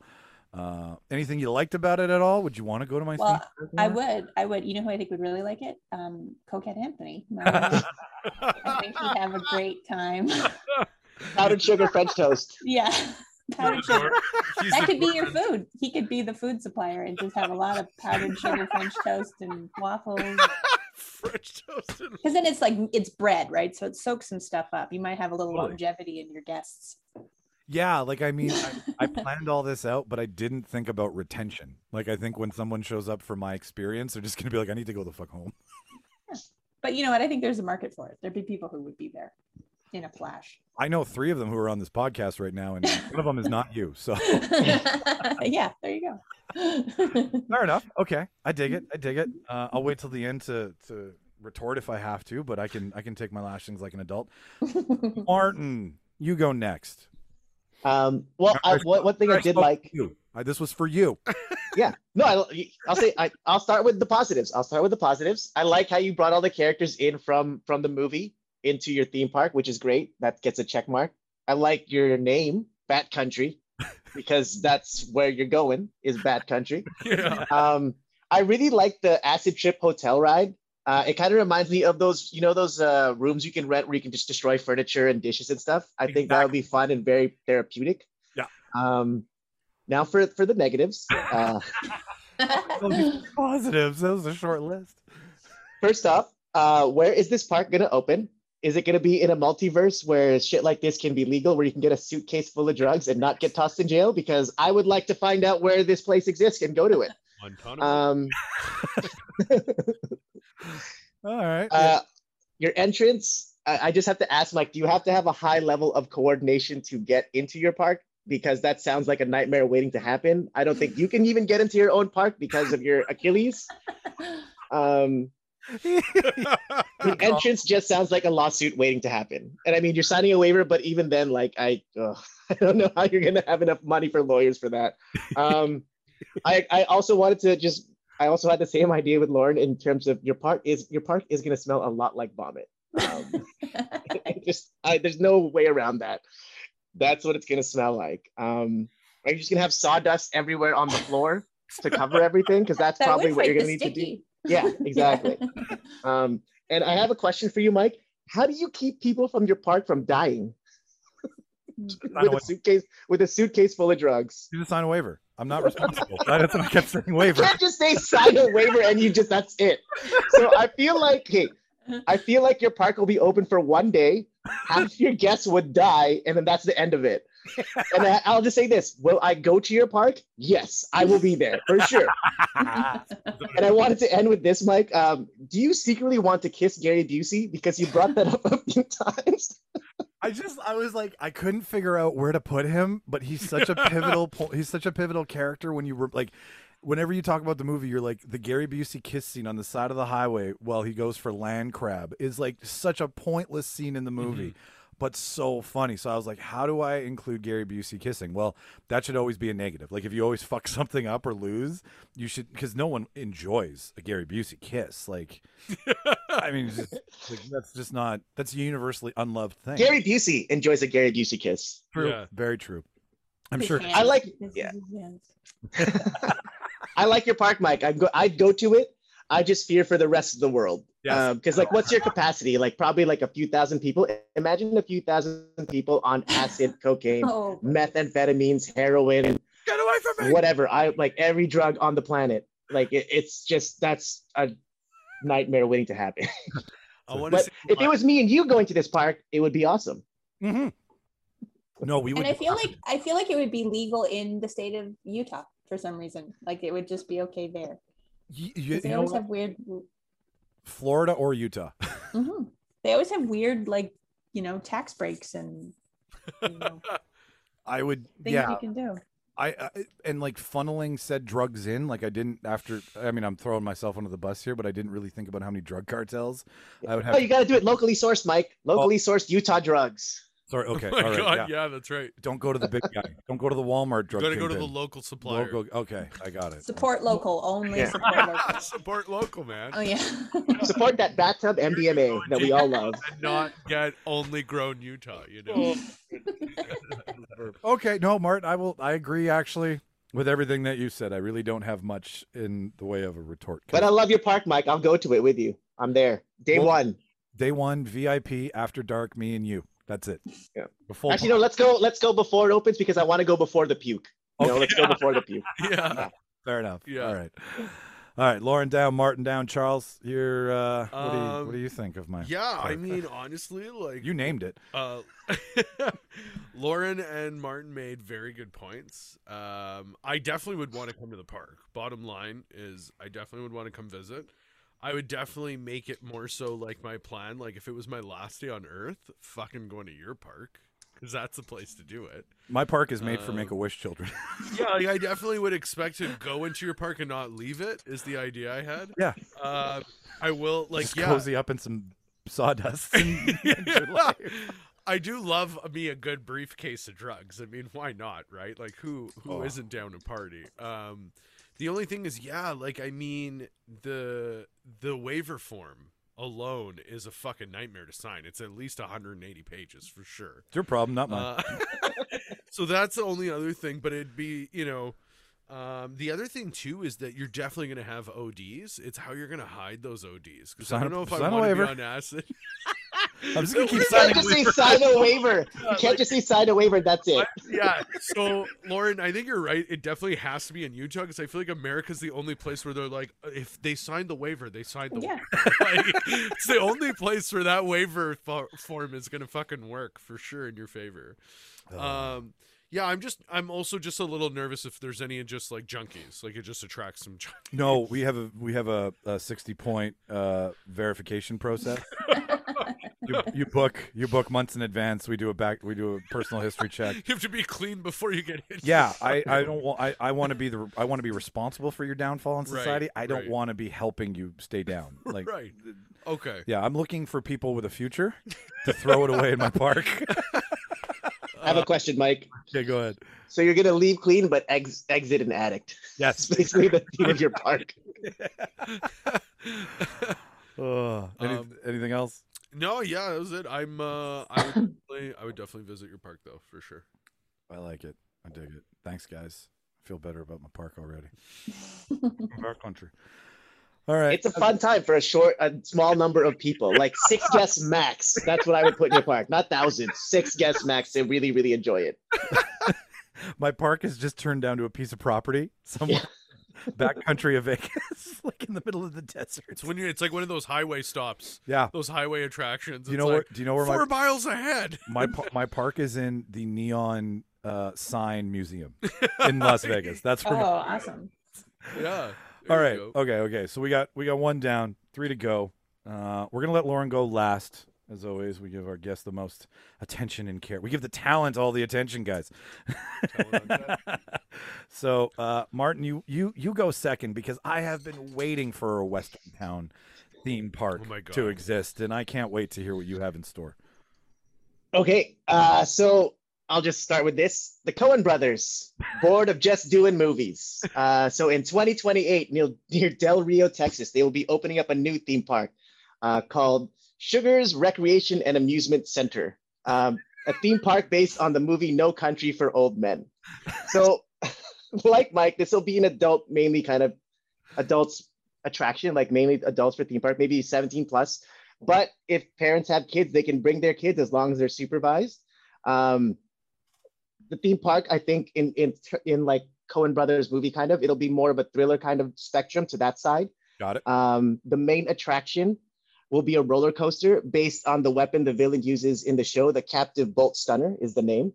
Um, you'll be going up through that uh, tube that carries the compressed air used to fire the bolt gun in the initial descent or ascent. Um, once you get into the chamber where the bolt is found, um, you will be launched at a downward motion into a structure that looks like a big cow's head. and then you'll be pulled back out. Sorry, I, I started at a very dark note on this one. okay. Got, Um, got it. so in one of the things that I wanted to mention while you're waiting in line for this, before you go on the roller coaster, you know how they have like, you know, that you have to be this tall to ride it. So instead of that, there will be a U.S. border agent asking you questions like he did with the Josh Brolin's character. Yeah. trying to get in across from the Mexico border. Um, so you'll have a U.S. agent, uh, customs agent, giving you like harassing you before you go on the ride before you get in. Um, You fighting the war, son? yeah. who makes the decision? You do. Who makes the decisions to get in? Uh, you do, sir. Uh, you do, sir. Um, I wanted to talk about food. Entrance to a park. So I wanted to talk about food. Uh, other than the usual, you know, ca- like carnival kind of theme park foods like hot dogs and burgers. Um, one thing that I would have liked, and I think you know, if Llewelyn didn't die, he would have opened up Llewelyn's barbecue joint. Um, that'll be one of the main restaurants, kind of um, food joints in the in the theme park in the park. Um, so since the movie is set in, Texas, one of the most popular foods in Texas is barbecue, which is why I picked a barbecue joint. The building itself will be modeled after the Eagle Rock Hotel, which is the second hotel uh, Josh Brolin's character stays in, like kind of like that old timey mansion. that fancy. Um, he's on. That. yeah, so Yeah. it'll be similar, kind of. eh, Think of it this way for people from Winnipeg. It'll be similar to like 529 Wellington, where the dining room will be everything in the house. So you'll Okay. have the main kitchen area, main dining room area, but you'll also have each individual room will be privatized dining rooms for guests to eat at. Um, so and another, the one thing I also wanted to bring up was another ride that we have. Um, so before I say that, but you know how in the movie the villain always kind of ex- appears where you least expect him. Like he's always hidden. Like he always comes up at the most weird places. So the next ride will be similar to a haunted mansion, but it'll be called Anton Chigurh's house. So you'll walk through uh, this kind of haunted mansion, and each room will be a hidden Anton who is ready to pop out and hit you with a, uh, like a blast of compressed air, like the cattle gun, just to kind of scare you. That's good. Um, and in the theme park, um, Poorhouse. Yeah. you know how you have people in like the Disneyland or Universal, like they're dressed up as famous um, characters. Um, like in Disneyland, for example, you can um, take pictures with Mickey Mouse or your favorite Disney princess. Yeah. At this theme park, we'll have multiple Anton Chigurhs dressed up and walking around that you can take pictures with. Um, he will randomly approach a guest and do that speech about calling the heads or tails. Like, you know, right? And he'll be like, and he'll he'll be like, you'll be like, well, what do I have to risk? And then he's like, well, it's gonna be everything and nothing. And if you win, he'll give you a replica of the coin that he uses from 1958. Cool. I like that. Um, and Disneyland has a lot of like you know Disneyland and other theme parks have a lot of hotels attached to them. So our hotel will be the Del Rio Regal Motel, um, which is the one they have in the movie, the first hotel kind of that Josh Brolin's character stays at, Yep. where the motel parking motel entrance or the entrance to each room has a parking lot. Is the parking lot, um, and just some bonus stuff, stuff that you you know it's not really part of the it's part of my argument, but not really. But um, so for future future things that I, I had in mind for this park were park expansions because you know the, like stuff like Disneyland's always constantly evolving. They're always changing their rides. So at Chigurh's, uh, you know, amusement park, um, it won't stop at No Country for Old Men. We'll also have um, a place called Raising Arizona Child Care Center. Um, so it- it- it's you know it's, it's it's themed to more of the um our younger clientele like parents bring their kids they'll they'll be we'll have like rides like bumper cars but instead of the actual you know classic look of bumper cars they'll be like old chevy and fords from like the 70s late 70s early 80s that'll be the theme of the cars Yep. um, we'll also have uh, a big lebowski expansion very bowling kind of based kind of theme of that land um, We'll even have the uh, replica of the original bowling alley from the movie, the Hollywood Star Lanes, um, things like that. Um, but yeah, well, I'm also thinking there'll be kind of like a Fargo kind of based Winterland expansion as well. But um, yeah, that's my argument. That's what I had for this this theme park. Very Coen Brothers kind of movie expi- movie inspired. All right, let me go first. I want to go first. I want to go first. so, uh, positives. I was sitting here almost biting my nails, hoping for fucking Christ you would include a coin, and you did. That is that is so clutch for me because that is such a key scene to give you who Anton is and how fucking sociopathic he is. hmm So the fact that you've got a character experience happening like Mickey Mouse and Goofy and all that shit, choice, so choice. Uh, I love the universe you're building. I love the fact that yes, Universal Studios takes King Kong, takes Jurassic Park, takes The Simpsons, takes Men in Black. The only theme park I've ever been to, which is only two years ago, is still fresh in my mind. So I get what you're doing. I, I raising Arizona childcare Fuck, that's good. that is literally one of the best marketing ideas I've ever heard because people have probably Arizona, right? The name of the daughter. So like so fucking brilliant. My only fear, my only real negative. Well, there's two, but one of them I'm just like making up because I have to. Uh, but the the real one is I. Anton is like that's one of uh what's his name? It's eluding me right now. Uh, oh, have Javier Bardem. Thank Yeah. Yeah, have you ever um, easily one of his most impactful characters ever done. The PTSD that would come from that room alone, though, with him coming up behind you, blasting him, I would never be able to have somebody blow ear in my ear ever again. Like that would just leave me too fucking wrecked. And the other thing, and only because I thought it would be funnier, not a bad thing, but I thought the cow's anus would be funnier instead of the cow's mouth when you're going in the roller coaster. I just But thought, that's how you're killing the cow, right? With a gun, you kill it through the. That's how they use it. It shoots it through the head. So that's Oh, why no, I wanted to wanted to keep a bit of realism, Mike. And you're signing a waiver for your other one. You're signing a waiver. that waiver, baby. that waiver, I tell you. just need a waiver, an NDA or a waiver. Everything, everything. fucking but yeah, those are that's that's yeah. I I I love the universe though. The universe building is great because that's exactly what every theme park does. They tear down, they build, they create, they expand. Right? It's Vegas playground, so delicious. Um, Well, a lot of it, Mike, was was your when you told me about the new. I haven't been to. Star, I, I'm a huge Star Wars fan, Lauren, and um, I haven't been to the new one yet. So a lot of it, a lot of this idea came from Mike telling me his experience when he went down to Disney World in Florida and went to the actual Star Wars land and told me all the cool attractions and cool things that you can see while waiting. So that's where a lot of this kind of ah. debate style came from. that.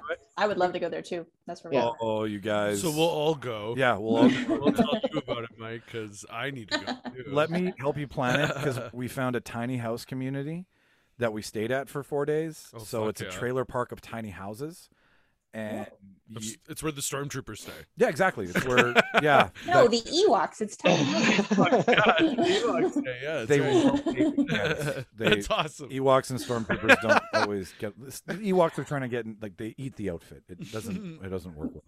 But, uh, Lauren, what do you uh, what do you think about Nothing okay. World Men? So I also really like the character experience of it. I feel like though I don't know if anybody's ever been to Disneyland, but when I was I I didn't go until I was 17 and we went with all of my my sister and my little cousins and everything. So I got to kind of like live vicariously through them with the little kid thing. But anyways, the the character experience where they had the like sword in the stone and if you pulled the sword out of the stone then you got this like special like VIP treatment. And I don't know what it was because it was always like elusive, but I feel like you're you're uh, when when he gets the heads or tails speech there should be and then when he breaks it down like if you're chosen then that means you get some sort of like next level thing. And also i appreciate as a parent the raising arizona child.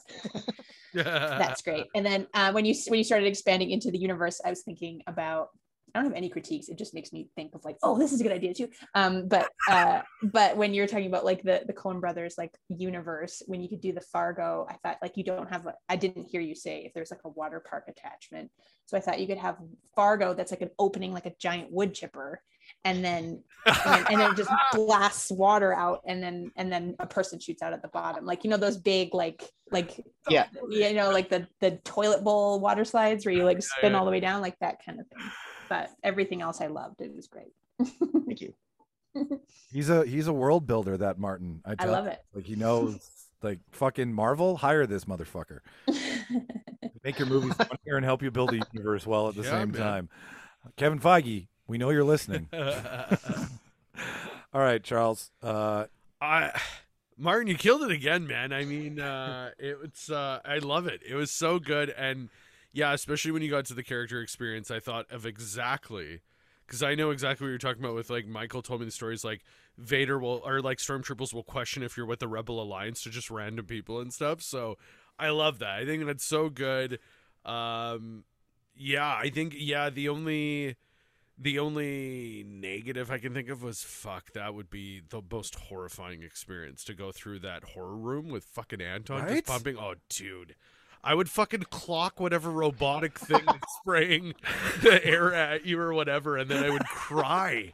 Like it would destroy me. Um, but I yeah, no, it was uh it's great. It's great. Honestly, and I now I'm just like in this mindset of kind of like what Lauren was saying. I'm now just thinking about what what a Coen Brothers theme park could be. I thought it'd be interesting if like a timeout, like if people are getting too rowdy or whatnot, is like the Fargo area, and it's just like you're just in a, like a cold kind of room to cool off. No, And it's like the timeout area Here's- to just here's the timeout area. You have to go sit through a sales pitch yeah about the, about the True Coat on Yeah, the yeah. car from William H. Macy's character. yeah yeah. Oh, And that's good. True coat. The lower end motel, like they can have the the higher end. The lower end motel is that one that uh, Buscemi and them stay in. Stormare stay Yeah, the the, yeah, hookers. that's the lower end motel there. Like the cheaper the cheaper motel rooms. Yeah. Oh. No, great man, you killed it. Absolutely. Like yeah, it was. Uh, I definitely would go to your park too, man. True Coat. It's all about the True Coat. okay, perfect. Okay, so Charles, uh, we're at the halfway point. How do you feel? Do you feel you can top the two that you've been given so far? Oh man, um, you guys brought your A game. I love it. I know. I brought, I Um, brought a waiver. I love how the waiver is the game changer. I mean, you know, I wrote it for my park too. It will never work again. It's like a one-time thing. like I if think that's the title for the show. You must sign a waiver. you must Oh, sign waiver, yeah. Must sign a waiver. All right, Charles, okay. lead us into this. All right. Um yeah, so my park uh going with the the consistent theme. It's definitely a, a park for adults. I don't think there's any kind of uh kid experience at my park. Um I decided to base my park on Fubar, which is a good Canadian classic. So I I took it from Fubar 1, 2 and they they made a TV show in recent years. Uh, Really? Yeah, instead of doing a third movie, they made like a TV show through Vice actually. Uh, I guess Vice was dipping into like original programming and stuff. So For what, a um, month? yeah. Uh, and one of the best things that came out of it was the Fubar thing. So I dipped out of all of that. Uh, but yeah, basically, so the name of my park, it's nothing, nothing original, but it gets to the point. It's just Fubar Land, you know.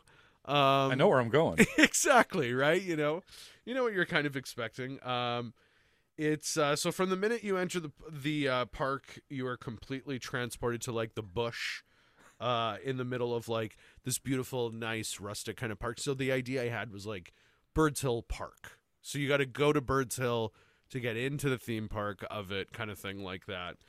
Um what's it called? Uh so the Parker for those who want to party and celebrate a lesser known Canadian lifestyle. and really just want to fucking give her. If you want to give her, this park is for you. Yeah. You wake up and you're like, I fucking want to give her today, then you're coming to our park for sure.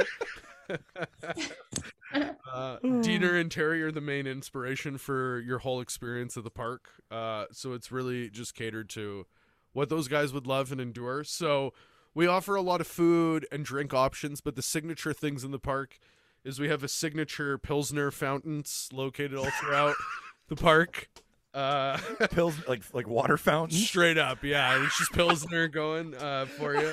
Uh, and then we have Canadian classic fried bologna kiosks. So, uh, again, we offer other food options, but those are that's that's one of the signature ones. Um, the main attraction is the roller coaster experience, Escape the Mac. Um, so the Mac is at Fort Mac. yeah. So you Oh. and your partner, uh, you basically are on these uh, ridiculous kind of like car, uh, like your your coaster cart looks like a car, and you're just escaping the you're escaping Fort McMurray, and you're driving through the devastating wildfire, and you're surviving the way that uh, Deaner and Terry did. They are survivors of the Fort Mac fire, so. It's kind of teaching you a little bit of history, but also giving you an insane roller coaster ride at the same time. I get it. It's fast, it's unpredictable, and it's blowing spouts of fire at you. and the tagline is Can you escape the Mac? Um, one of the main experiences of, at Fubar is the uh, wine blindness experience. Um, so, believe it or not, wine blindness is a thing, um, and they've experienced. So, think of an escape room with an extreme twist. Uh, you drank some cherry wine uh, way too early in the fermentation process, and you're blind, so you're in a pitch black room. Uh, so you have to follow the clues and listen to Deaner's uh, sonar to escape the pitch black room of despair. So for those of you that don't know, Deaner, uh, he is uh, an amazing musician, and he can hit really high notes. Ex- yes, exactly, and he uses it as sonar when he gets wine blind to figure out where he's going and how to get around. So uh, you get to experience that and what that would be like. So hang on, hang on. Let me let me just clarify for everybody. You go into a room, Yeah. you drink way too early fermented wine, Yeah. you go blind, Yeah. and then yeah, you yeah, scream to bounce, where, bounce then- off the walls Well, Deaner, Deaner starts screaming at you, and there's clues, and you got to listen, Oh. and you have to navigate using that around and whatnot. Um, Okay. So the idea is like we basically would give you like Mountain Dew, and you drink Mountain Dew, and then we would put like basically like drunk goggles and a blindfold over that, essentially. So you're just in a real state of being fucked up. So your only real guide is listening to the audio clues. You got to feel around and stuff. Um, because if those of you that haven't seen in the show, they drink cherry wine that is uh, way too early in the fermentation process, and they go temporarily blind. And Deaner gets stuck in the walls, like he gets stuck in the foundation. So he's using sonar to navigate around because he can't see. uh, I just thought, yeah, that'd be a fun, uh, a fun little twist on an escape room for you. See you in an hour. Yeah, exactly, right. Uh, An so- hour. That's that's that's very. that's not a lot of time. And the next thing is, given the circumstances, the room isn't that big, so you know you're going to be in there for a while. And if you get out, that's great. You know, um, the uh, the most popular midway game of the whole park is it's called Double Liner. So basically, what it is is we have just a regular road with uh, your standard uh, lane dividing uh, lines on the road, and basically in the middle of the road you have the double line, which is the no passing uh, symbol. So basically, you have crushed up beer cans, and you're trying to throw them, and whoever gets closest or on the double liner gets the jackpot. Nice. Uh, and you get like a probably a life subscription or like a year subscription of like Pilsner. We throw some gifts at you and whatnot. Uh, yeah, and it's called double liner. So you're trying to get it on the double liner. That's like where the jackpot is. Um, we also offer uh, so Arowana is the uh, main sponsor of cannabis at the park. It's a uh, drone delivery service. Uh, so you basically go to the Arowana kiosk. You give them your order, and a drone will find you wherever you are in the park and deliver your marijuana to you. Uh, and that's a business that Terry famously started, and it's just a Arowana. It's a drone delivery service for weed. Um, so we thought, what better place to test it out than in the park? Uh, and given we we understand that given our park and given you know the theme of given her, uh, you know, given her, you can uh, you can give her a little too hard, or sometimes you need a break to keep giving her. So we do have uh, a nice open, chill, relaxing area called the rest stop. So it's just like a nice, calming, open field uh, where you can kind of just take a five and you can just uh, get a second wind so that you can keep fucking giving her again. And then right across from the rest stop is uh, the Pilsner main stage. Uh, so there we'll always have a couple acts and whatnot, but every night closes off with Deaner and his group Night Seeker, and they headline every night, and that's what people come for. And Deaner gets to perform every night, which is something that he lives for. Uh, and yeah, that's uh, it's that's my Fubar Land experience. I love how fucked up beyond all recognition it is. Thank you, sir. Thank you. Uh, okay. I'll I'll I'll I'll go first. I'll go I'll go high. I'll go, I'll go with the positives. Uh, I love arowana. I love a good pun. So like the fact that I can have airdropped uh, concessions, so to speak, Yeah. given to me at any given point in the park instead of having to go back. Like you just check in. Like if if you would have, I would have bought a like a, a year pass to your park. had you given me like a little thing that the drone can track me, Oh, so yeah. it knows exactly where I am in the park, so I don't have to leave my ride Yeah. or leave my You my. can be in the line. I can be in the line and just drop Yeah. down, toke up, hit the ride, have a blast. Uh, I love how you combined because Deaner actually has a band. Like his, he plays. Yeah, he does. In real life. Yeah, he does. So I loved how you took our slogan, buddy. Real life meets real life. So you took the fact that he has a real music career. Yeah. The the one time I saw him, I shotgunned a beer with him. Is that the pyramid when the they came in? pyramid. Fuck It yeah. was at the pyramid, Oh and yeah. he oh, was Oh yeah. Amazing. lit. Amazing. Amazing. But like stepped on stage and you were just like, oh, like, like not even had a beer in him. So the Yeah. the combination of your event with your music and his real life career with his movie career, that's great. The only thing I didn't get, I would have loved to have paid some money to chop a truck in half with a chainsaw. Like that's Yeah, I totally forgot to mention we also and then get berated by yeah T- uh, Dean or Terry's girlfriend yeah Trish. Trish. Like, Trish was actually so me and Claudia were discussing like head of security is Trish We would act as like head of security at the park kind of thing like that because you know she doesn't fuck around kind No, of thing. she doesn't So, fuck around. yeah. Yeah, no, she'd be head of security for sure. but the, yeah, everything. I mean, your park is my park without a waiver. First of all, and and second of all, like it's a good old Canadian fuck around, have a good time. yeah, Like it's very Fubar is very Canadian. I think Yeah. we can all agree that. So like you're just the Pilsner water fountain's a pretty smart play too. oh, I'm thirsty. Oh, oh god. Like, so yeah, that's my that's my take. Lauren, Sweet. what about you? yeah, I love it. I'm I don't have any uh issues with it. It, it just I think I think you could have fun and have like, you know, um your restaurant, you could call it like the smoke pit if you really wanted oh to. yeah, oh yeah. Like and it could be like fine fine dining uh establishment within the uh you know fubar fine dining, you know. Yeah. um um yeah no i like it it just made me it made me think of the first time i went to the stampede as a kid and it was just like those dudes running around it was that's my yeah.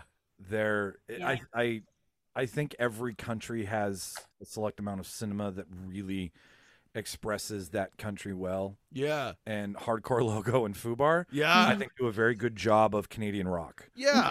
yeah. I think I, I totally agree. Like I think they just nothing quite captures the Canadian the dirty essence. canadian essence Yeah, than those things. And like really it's one of those things that you can say people from around the world, if they watch and appreciate that's great, but nobody will appreciate more than a Canadian. yeah i think Like, we're all really. i think we're all one case of pilsner away from being deaner Without a doubt. that's just what we're all trying to fight inside i, don't, I never want to be deaner uh, i do i do think your fountain would have a froth a foam situation going Oh, yeah. with the pilsner gas. even though pilsner is pretty watered down but Oh, you yeah. know Oh, you yeah. may eventually have a lot of foam but that could be fun you know there's nothing wrong Yeah, the phone party. We'll, we'll make a phone party, a random phone party, and that'll be the phone we use for it. uh, anything else lauren or we should hand it over to martin oh that's awesome that was great Thank you. martin close us off sir so we can get to our special guest Okay. Uh, really well done, Charles. Um,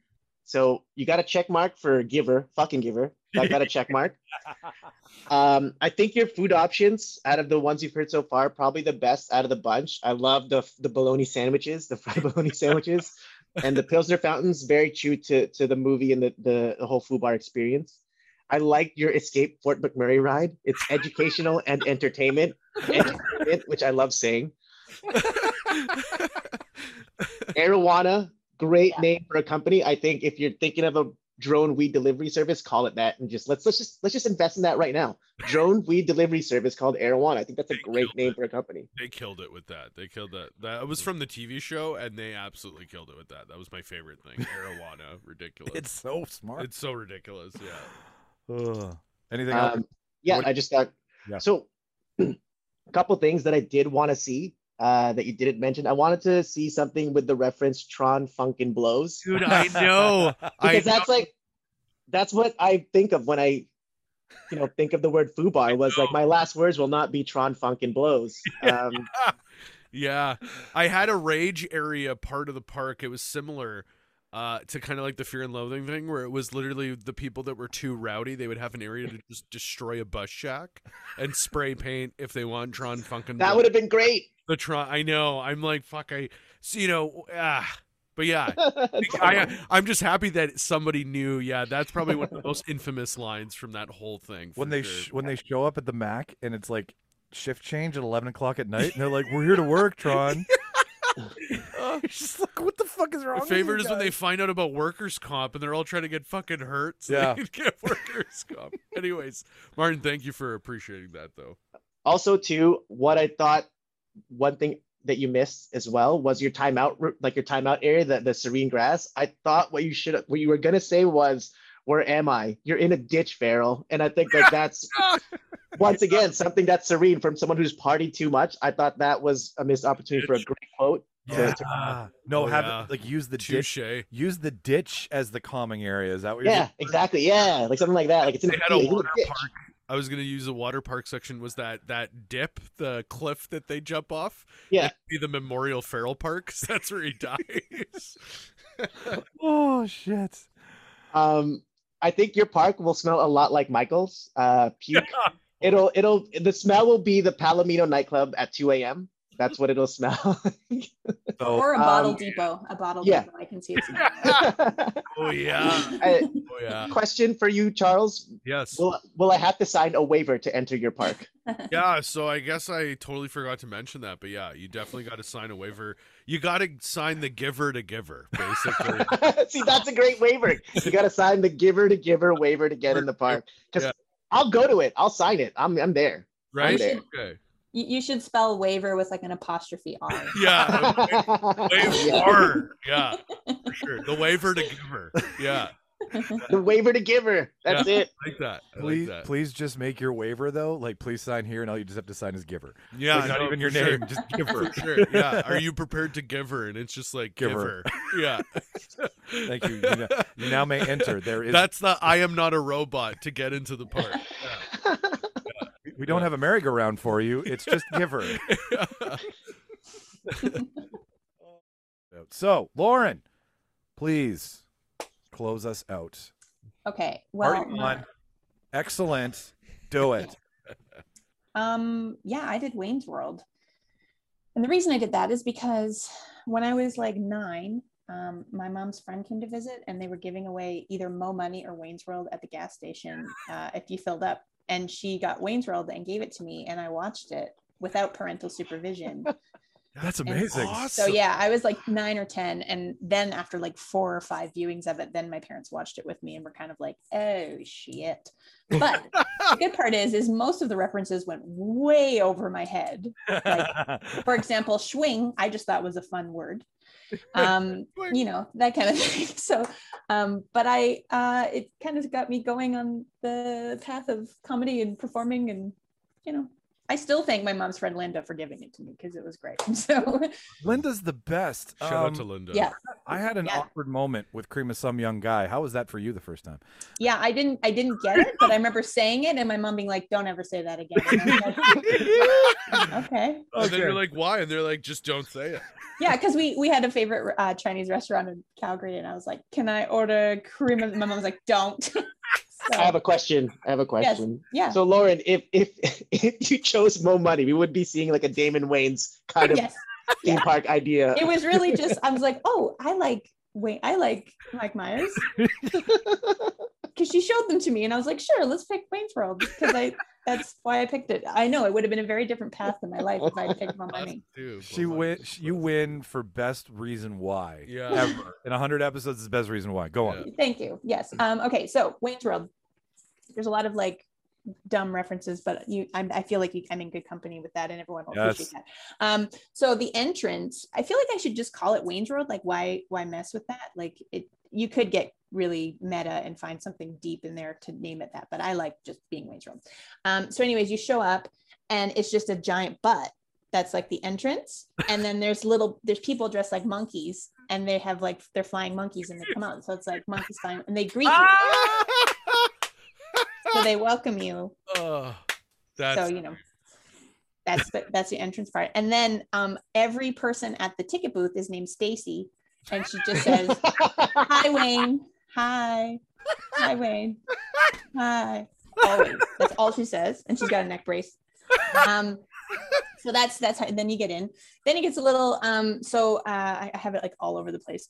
So um the food would be stan mikita's donuts. There'd be donuts everywhere yeah. also Grey Poupon mustard, just there if you need it. If you need it. Um, and then the ride, I have a few rides. I feel like Ballroom Blitz would be a great name for a ride. I don't know exactly. Maybe like a like the backwards roller coaster. That could be that. Yeah. But then there would be like a teacup ride, but there's they look like little Dixie cups. And then and then it's called Spew into this. And so you ride those cups. Yeah. Oh, fuck, you're Um, on fire. Thanks. Um, and then obviously there'd be a video game place called Noah's Arcade, because why Yeah. not? Yeah. Um, I was actually talking about it with Aaron. He had an alternate name for rides, and it would just be the swings everywhere, but call it the swings, which is also pretty great. Um, uh, what else? Oh, and then so there'd be an information hut, and it's just Alice Cooper telling you random information about history, Random information. Like telling you the origins of Milwaukee, you know, something like that. Um, and then all the games that you play, the only thing you can win are gun racks because nobody needs those, and you have to you have all these people carrying gun racks around the park. Um, yeah, what else do I have? Oh, and then when um uh yeah, Aaron Aaron also had them on too because I was like, I want to have like Crucial Taunt, which was Cassandra's band, Yep. and there'd be like awesome music playing, and he's like, oh, you could call it Crucial Taunted House, which is pretty great. You have to give him that. He hates puns, and that was a pretty great one. Um, there's uh, also a tour trolley that goes through the whole park called the Mirth Mobile. Um, and then and then there's just randomly like a glove on a bottle of Schlitz just waving at you and you walk by because they're reference of Laverne and Shirley. That's really deep. in my head. great. Um, and then when you go to leave the park, you leave and it looks like the parking lot, but then all of a sudden it's not the parking lot, and then it's like and then you go to leave again and it's still the same, but it's different, and then it's and then you leave, and then you're like. So yeah, and of course, Bohemian Rhapsody would be playing on repeat in the whole. Park. oh, That's it. That's what I got so far. well done. Oh my god, so good. That's zinger after zinger after zinger this. Um okay, I I'll I'll I'll take and I honestly like I I was writing Charles's down. I was writing that down. I got nothing to write down except I wish you would have had a game called Hang on guys, I fell on my keys. Oh yeah. Everybody crawls along a lawn trying to get like win a race for something. and they win a Flowbee. That would have been my only Oh yeah, Flowbees. Forgot know. about Flowbees. my will to live, man. There, but you're, you know what though? You took all of the shit that counts because the shit that like this doesn't count. But like you, you got all of the f- fuck. I love people who play this and nail it the first time. It I just know, makes right? me happy because I know who I'm speaking to now. yeah, Nerd fan who under like we we love that here. yeah. Uh, so yeah, that's my that's my or like you know um, what's what's the joke he plays with the one guy he gets on the show where he's like oh yeah, he's got the cute cards with the names that he put Yeah. Noah. Sphincter says Yeah, No, yeah, I was Sphincter thinking what, like that that that would have been perfect for the information booth. That's my only thing, and it's Yeah. You just went a different route, but there's no negative in that route. What, I'm done. Uh, Unless I fell on my keys, I got nothing else to say. So, uh, Charles, you go next. Uh, you absolutely killed it. Yeah, no, I definitely would go to this park. I would go to this park so much. Um, the entrance, fucking unreal. Like unreal way to enter a park. Um, yeah, I think you killed it in terms of the references. Like, I absolutely love spew into this. Like, even That's for a a teacup for ride, ride. I would totally go into it. Even as an adult man, like for a teacup ride, totally go into it. Um, the swings is unreal. Like that's just uh, so good. Uh, I thought for a character experience, you could have Rob Lowe walking around the park, and then people just accusing him of, or like him taking off the mask, and it's actually the old man. Uh, Old Man Withers. yeah, exactly. Yeah. Um, I love that all the booth ladies are called Stacy. That killed me. And the gun rack, the gun, just people walking around with gun racks. You can even have areas where people can put their gun racks if they have to use the restrooms and stuff. That's Um, amazing. yeah, no, Noah's Arcade, of course. Like you can't have. uh You could even do at the bar. They could have those ridiculous tropical bowls that Oh yeah. That could be like one of the signature drinks because it's like call it call it the Foxy Lady. Huh? There you go. Oh yeah. Oh, As, Uh, as soon as you order it, you have to do a slow walk through the restaurant to somebody, Yeah. and then they videotape it. Oh, you could have a joke seat where somebody at random point is sitting on a seat and somebody hits a button and they fall off the seat like Garth. Yes. You just go flying off the all the bad things that the happen to. Garth can happen to you in the park. No, it was good. It was awesome. It was honestly awesome. And I think your park is one of the only few that a waiver's not really necessary. That was a huge plus too. Like I don't think you need a waiver for yours. So. Listen, guys, I'm just trying to be Feel responsible safe. and keep my business afloat here. Yeah, but I feel a lot safer at hers for sure. Oh, God. so so does every safety inspector too. So I mean, Uh, yeah, no, I uh, you killed it. You absolutely killed it. Yeah, it was great. Thank you. Martin. Yeah, props for being the only park that doesn't require a waiver. It's the safe, probably the safest park out of all the ones that were mentioned. Um, I love Stacy as the entrance. The first thing you experience that flying monkeys, Dixie stew into this great swings. The name awesome. Right. um, I love Alice Cooper and the information hunt. Just Millie Walker. um, Gunrax also amazing. I was like, is she gonna say Gunrax? She's gonna Gunrax, and she said it. And I was like, yes, that's awesome. So you checked off you checked off a lot of boxes for for my check marks. Um, one thing that I, I wanted to see though was a, a character experience with Ed O'Neill's character, the donut guy, especially when he has that creepy monologue with killing a man and you can see his soul evaporate. Let's set this theme. That'd be cool if it was like he just comes up to you and you, yeah. Just think, yeah, I love that. That should he definitely should have something that that used to actually. It was the only part of the movie that actually scared me when I was a kid because I was like, I don't understand why that's Yeah, funny. so creepy. So anti movie in the middle of a comedy movie. Yeah. Yeah. Mm. Which is great. Like looking back on it, it's great. But Um, and yeah, that, that that's the only thing I wanted was that character experience. But I, I would go to this park, and if you want me to sign a waiver, I will sign whatever you want. well done. thank you. Oh yeah, I killed it. So, how do you pick a winner? Well, you vote for somebody else. This is your first time, ladies and gentlemen. This is where we sit down and we go, all right, who did the best job that wasn't yourself? Can't vote for yourself, vote for somebody else. So, um, I will type in mine and Charles. Well, you guys type yours into the chat group. Type it. Don't hit enter until I count down. Okay. So, uh, Charles, just write it on your phone and then show it to me, and I'll type it into here. Um, I already know where I'm going with mine. So, um, Oh man, this is tough. and the order will be mine will be first and Charles will be second when you look at mine. So it'll be easy to figure It's out. always tough. Um, this is not, I mean, for a thing that doesn't matter, but matters to my mental health, this is always tough. I never, I don't like picking a winner unless it's me. This is a tough one, man. This is a tough week. Yeah, it's like it, everyone had really, really good picks this week, Yeah. especially not just the theme park, but like the movies everyone picked. Great.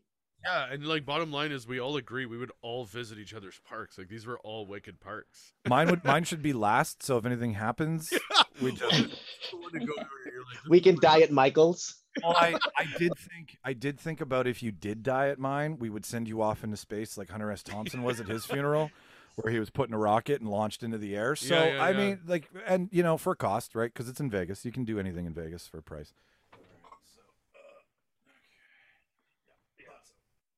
So uh, I got mine. It's tough, man. All right, everybody, on the count of three. One, two, three. Wow, that's it, ladies and gentlemen.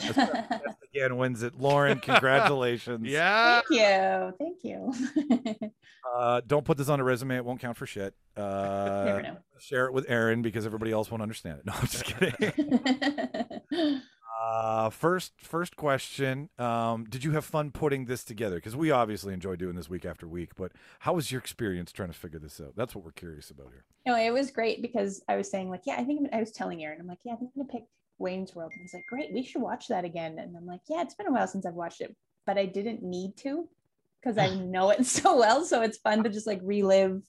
Like I, I did. I went. Through, I even went through a phase where I wore a black T-shirt and a black hat, and I did this a lot. And Hell yeah. like it was, it was big. I, I had a crush on Mike Myers without realizing I had a crush on Mike Myers. Like I would have ran away with him. That was my first teen, like preteen crush was Mike Myers. All my friends like Devon Sawa and JTT. Not me, Mike Myers. Jonathan Taylor Thomas, JTT. Mhm. for those JTT, who- yeah, man. who didn't I have- did like him too. I'm not gonna lie. I wrote him a letter. I felt I got crushed on JTT after Wild America. I saw Wild America and I was like, all right, I get this hype with this kid now. Yeah, I never saw it. I was like, Home It's good. Improvement, meh. All right, fine. Yeah, but yeah. No, I agree with the Mike Myers though too. Like Austin Powers, I think Austin Mhm. Powers and Wayne's World for our generation, those are like two pivotal characters. I would say. yeah, and and so I married an ex murderer also. Oh, without a doubt, I'd say it's the Whoa, most underrated man. movie for sure. whoa, man. anyway, so Aaron, we asked you to come on, and thank you so much for saying yes. But I also wanted before Lauren, not Aaron. That's okay. Right. People do it all the time. we have we have uh androgynous names. So Yeah. it's Yeah, fine. he indulged in his park before we got started. So Sorry, I've been digging into my suitcase. he found his suitcase. he I thought- method I- method theme park. Yeah, so. exactly. But uh, Aaron, like like we talked Again, about, Lauren. Lauren, not Aaron. No, I said I again. Aaron mentioned that you Oh, were, okay. the one we wanted to talk right. to, and after fucking let me finish my sentence, you fuckers. We're like his, his lawyers. Aaron mentioned that we wish, we should talk to you, and and after reviewing you, ladies and gentlemen, first of all, you should know that Aaron- uh, Lauren, not Aaron, is a very very talented actor and has been working in a lot of stuff that gets filmed here and as well as filmed in Toronto. Uh, so I want to start with what gave you the acting bug, Aaron. What was what was Lauren. Lauren? Lauren.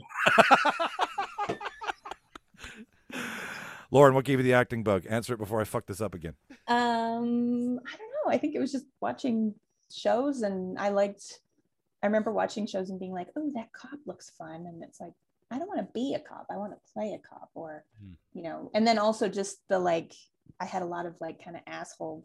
Not a lot, I should say. I had a few ad- asshole teachers and guidance counselors who were like, you know, you're never going to amount to anything if you don't get serious about your academics. And there was just something fun about like kind of sticking it to them and then being good and then booking things and then you know running going home to calgary. And like I, I think the first thing i ever did that lots of people saw was like a commercial when i was like 22 i think and it played nationally. And i went home to calgary and i ran into some teachers and they were like i saw your commercial. That's fantastic. And you're like thank you. And it and it is nice that you appreciate it now Yeah. except for when my you know you're growing up and you just want someone to support your ideas and then they're telling you they're wrong. So yeah it was it was nice. But yeah I, I went off on a tangent there.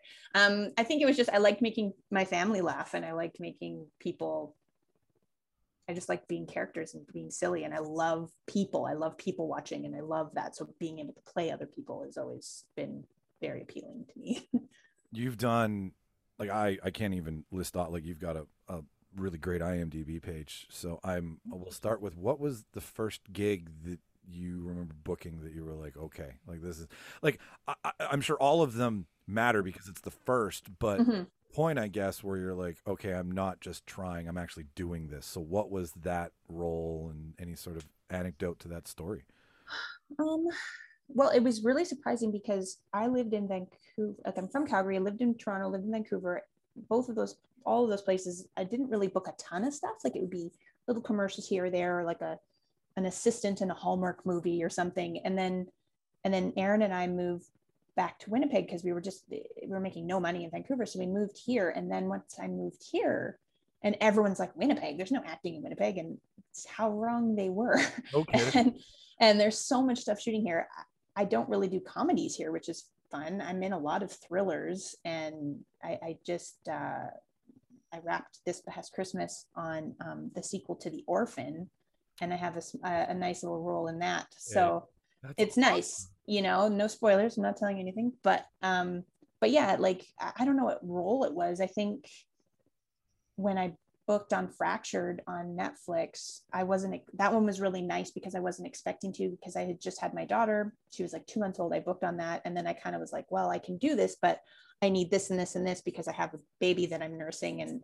and they were like yeah for sure and everyone was so nice and really nice. yeah and it just and you're with these like incredible actors like like you know sam Worth- sam worthington was really great but like stephen tobolowsky who is ned in groundhog day i have a scene where i have to like protect him and it's just like Wow. Yeah like get What's that like? Cool. What's that like seeing somebody who is so so pivotal in in a comedy that I'm sure you loved growing up? yes absolutely And and then your job, like not not just acting with them and playing with them, but like now you're protecting the person who you admired, not just in a in a pivotal in a scene where you're both kind of doing some heavy lifting. You're the one who's who's carrying along. Like, what's that like for you? it's it's really cool like it's it's interesting because in in the moment you're like i need to not feel i need to not look like the little kid that i feel like right now. I need to really focus and put my shit aside and just do my work and know my lines and and pay attention to everything. And i think i think a lot of times people you get in your head and you don't but it, it actually makes your job easier when you're on set. It's like pay attention to what everyone else's lines are where they are standing what they are doing. Pay attention to where the cameras are moving. Pay attention to what the director is saying. And you know i'm not saying like eavesdrop but i'm just saying like pay attention to those things. Watch where they put marks. Watch where people's pacing is where they say their line while they're walking. Like it, it sounds it sounds kind of boring but the mechanics of it make it so much easier for you. And then and then once you're focusing all that you kind of forget that you're in a movie. Like i did a i did a movie with judith light who you know is angela powers on on who's the boss and she's the nicest lady. And i had this scene where i had to like be like scared of her and like really nervous. And i love playing nervous characters when you're with bigger stars because then you're like okay cool i can actually just be really nervous.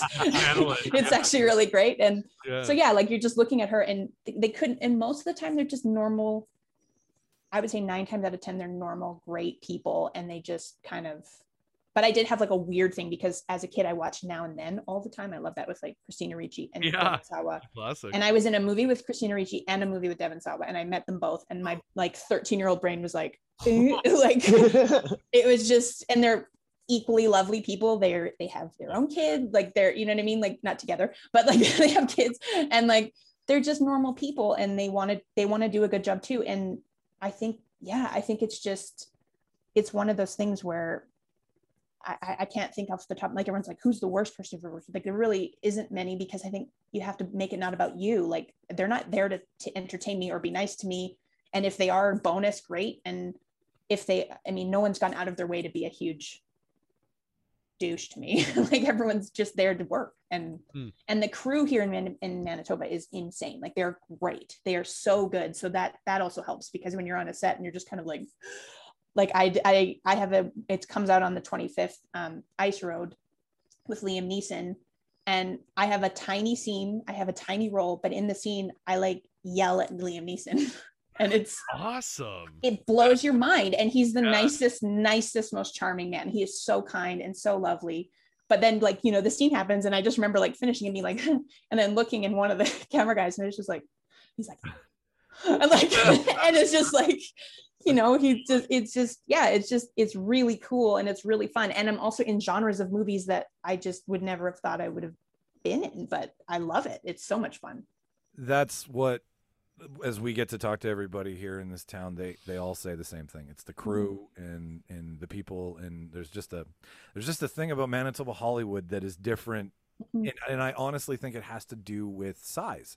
I think any corporation, any business, any any idea, as soon as it gets too big to fail, so to Mhm. speak, is when you start to have the problems. So Manitoba has such a niche and wonderfully talented group of people, but it's not too big, right? It'll Mhm. never get to Toronto. It'll never get to Vancouver size.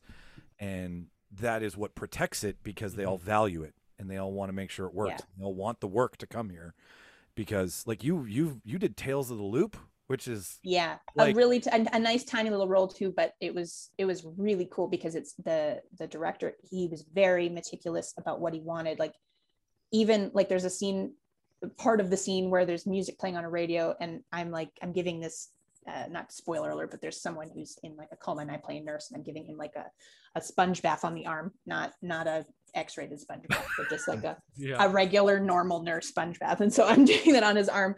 And like the take of me putting my hand in the in the bowl to get the soapy um, sponge out like he wanted that very specific and he and like i was like really? This is interesting. And then when i watched it i'm like no it looks great. And it's such a small minute thing. And i love working with different people and seeing that because things you would never think about Mhm. now and i and i like to write too and stuff. So now i'm like okay like i see the dynamics and how that it's not just what the the words say it's also the action. And and i will say words definitely matter because sometimes as an actor you'll get things where you're like no one talks like this. Like i don't know how i don't know how to audition with this because no one speaks that way Mhm. so you do have to make it your own sometimes but most of the time it's not like that it's it's only a handful of times i've ever seen that but but yeah but like the the the, the specifics of just like how you grab the sponge and then like how your yeah just the angles of it it's so small but Well, it's it and I, I've we, we got to talk to Expressions Acting Studio about Hmm. child acting and and and the, and the kids there and the things that we were told me and Mark about acting and what you're saying about paying attention and being Mhm. in the moment. Mhm. It's not so much always about waiting for your line. It's about No. watching the moment that creates where your line should be. And if you're not paying attention to the Mhm. moment and just waiting to speak, like acting is more listening Yes, it and is. memorizing Yeah. than I ever thought. I was like, Yeah. memorize your lines, show up, find your Well, mark, I- do your take. I think that's why with acting, like a huge, the biggest element of acting is reacting. Yes. Because, right, Yes, like that's what they said too. right, because like for instance, and I'm sure Lauren, like you, you've experienced it when you have a scene partner, even that's not on your same energy and whatnot. It it, it- it affects it, right? Like it Mhm. really it, it changes it, and especially when you're doing something like you were saying, like yelling at Liam Neeson, right? Like. Mhm. That is a huge like you're setting a tone, and that's a big part of the reaction from it, right? So Yeah, and it's and it's really interesting because he's yelling at me, right, and we did like a re we did like a rehearsal where he like slams really hard on the desk and he's got that voice, and you're just Yeah. like, "Ugh," and like there's a part of your body that's like Lauren wants to jump and go holy shit, but this, this nurse has to be like, Mm-mm. like because Yeah. I'm basically this nurse not letting him get away with something, right? right, So right. it's like I'm t- basically telling him off, and then they cut, and then you're just like. And it- like, I can't believe that just happened, and I didn't freak out or barf. For sure, it's- because like you're acting like you said you're working, but then you're like Liam Neeson screaming at me. Yeah. right now this and is it's amazing. and you're right, and you're like, this is the coolest thing ever. But you Yeah. can't be like, can you do that again, please? Like I love right, like it's yeah, that's awesome. I know you can't talk about Ice Road, but I know a couple things about it, but I don't want to ruin it because it's going to be a fucking great story. And Yeah. it's super fucking is it the one that they said it's like taken like on like it's like a it's like a, an- or not taken, but it's like an adrenaline like it's like a Liam Neeson action movie that's like set in like Yeah. an Arctic setting or something like Yeah. that. Yeah. Yeah. Okay. Cool. But I do have to ask one hot question. Does Okay. he have a special set of skills or not? Does he? Yeah. Oh yeah. Referring to Taken. I'm just being a dick. Oh yes. No, he absolutely does. He's he's he's he's so cool. He's just the nicest man, and he's so fun. And in the makeup trailer, they were like the the hair lady was asking me about my daughter, and then he was just doing his lines and getting his hair done, and then he was just like, "Oh, how old's your daughter?" And then so we started talking about, it, and then he was telling me about his sons who are now fully grown. And it was just like he was just so kind, and they don't have to do that. Like Right. you know, obviously any job you've ever had, it's helpful if you're kind and considerate to whoever your coworkers are. So I don't know why that wouldn't equate to the same thing, but they they just, you know, like it's just really it's really cool. And sometimes I'm I don't get starstruck very often. I might when I look at the call sheet and have the starstruck at home and be like, holy Right. crap, I'm going to meet this person today. But um, but for the most part, yeah, they're just they're normal people and they they happen to be super famous and stuff. But The first thing I saw you in was your conservation officer role in Hunter Hunter. yeah, that was super fun. So uh, me and Jimmy awesome. watched it because we got to talk to Sean about not Sean, um, the director. His name's eluding yeah, me. Shawn Linden. Shawn Linden. Thank you. Sorry, Mhm. Sean McGinnity and Sean. Too many Sean's on this show. too many Sean's, too many Laurens, and way too many fucking Aaron's. But uh, so we we saw that to to talk to Sean, and Sean was super gracious with his time and and told us all the things. What was that's a nature movie. That's an outdoor movie. So sets and CGI and everything, but like that is a beautiful movie to watch. First Yeah. of all, and uh, I'm just curious what set life was like shooting in the middle of the Manitoba. Well, you, were you guys even in Ontario for a bit, or was it just Manitoba? um, they did shoot. I none of my scenes were. My scenes were all like near Seven Sisters and Oh, uh, oh, I can't remember the name of the park right now. Uh, um, what is out there? I'm a city boy. I'm not good with. Seven Sisters. I'm trying to think. Uh, there, there was like Tulabi Falls Shell. nearby. yeah, and White Shell, uh, Pine Point Falls is near there as well. yeah, there was it was a few places, and then there was a little bit in um in uh, Birds Hill as well. Just Oh, nice. yeah, on the outskirts there. But that wa- it was cold because it wasn't quite winter yet, so it was like that wet cold. Oh, Oh, So yeah, you got. like you feel it in your bones, kind of. Yeah, cold? yeah. But it added to it. It made it. Yeah. I kind of liked it, to be honest with you. It was, yeah, you just, and it was nice because Aaron was working on that too. He was doing a lot of the special effects applications for the makeup. and and uh yeah so and it was it was it was yeah it was just a lot like it was it was just so much fun and the i mean i don't want to spoil that ending of that movie Boy, but that's intense and amazing. And uh yeah and it's funny because i like sometimes you'll see like someone will post it up there and there's all these people being like i do not like how they portray wolves as being so evil. And it's like what they did to jaws. People didn't swim in lakes and oceans because of sharks and they think that and you're going like you don't know what you're talking about. Just watch the movie. The wolves don't care. I don't think Yeah. there's any wolves out there being like, "Come on, we're nice." yeah exactly the wolf is allegory in this movie. It's got Mhm. nothing to do with Yeah. the wolf. And for anybody who says that, I just I want to I want to sick a wolf on them. like it, Yeah. it's it, it, all it is used is just to carry maybe 10 minutes of the movie Mhm. and it's a great bait and switch and she's right to ru- the the ending is the movie Mhm. and the scene the, the makeup that he did then is fucking fantastic i know he's worked Well, with, we love yeah. Doug. Yeah. Yeah, Doug Doug designed it all, but Aaron was um, applying it. So yeah. No he did they all did a very Mhm. fantastic job um what everybody we talked to is predominantly manitoba because dance with who you came with right look at your hometown and there's no reason to go any further like Mhm. Manitoba is like Manitoba is like in Atlanta where they're filming Marvel. They know about us up here. Yeah, man. The tax credit, the talent, the lo- the the local talent in every way, shape, or form, set, actor, creative, whatever you want.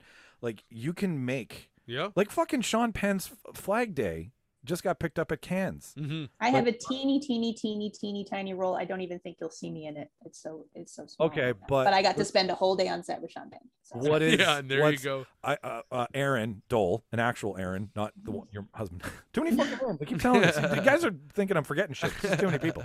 Um, but he saw Sean uh, outside, and all he he saw a scene where I guess they were setting up, and the greens guy was like trying to do something, and he just saw Sean Penn farmer snot.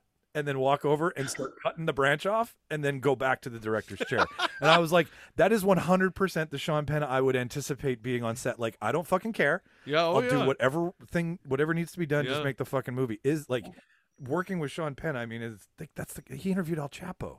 yeah, he's he's a really interesting guy too. Like he's just very, like you said, he's got a very clear vision. It's like that's what he wants. Mhm. and uh, the DP on on it was uh, Danny Moder. Yep. Um, and they they just they seem to work really well together. From what I saw, like I said, it was one day that I was on, so I can't really speak to any instances or anything. Not, Yeah, yeah. but but just from what I saw, like it was very like this is what this is what we want. This is how we're doing it, and there was no That's awesome. like sometimes you're on sets where the people are like you know you could do it this way and and people are like hmm, okay or they like talk through their thoughts he didn't do that it was like no this is what i want Mhm. and i respect that i think both ways are fine because i do i do appreciate when people are more collaborative Mhm. but i can understand how sometimes that eats away time too so yeah Well, and it's it didn't like he it's his story. Like he helped cultivate this. Mhm. I don't know if he wrote it, but I know that because it's no it's based off a real guy like is it con okay? man. All right, Mhm. 'cause I heard it was based off the Flim Flam Man. yes Yeah. Is it's a the Flag Yeah. Day is the movie, and it's about a con artist and his daughter. Mhm. And the fact that it got picked up at Cannes is awesome. It got I think who bought it? I think MGM i bought think it. mgm did I Yeah. think. Well, and then Amazon bought it, but. MGM bought it. But getting attention at Cannes, being Yeah. filmed here, like those are those are all great things. Um, Yeah. But well, hey, we remember we almost got Last of Us. That was a huge, uh, huge thing, right?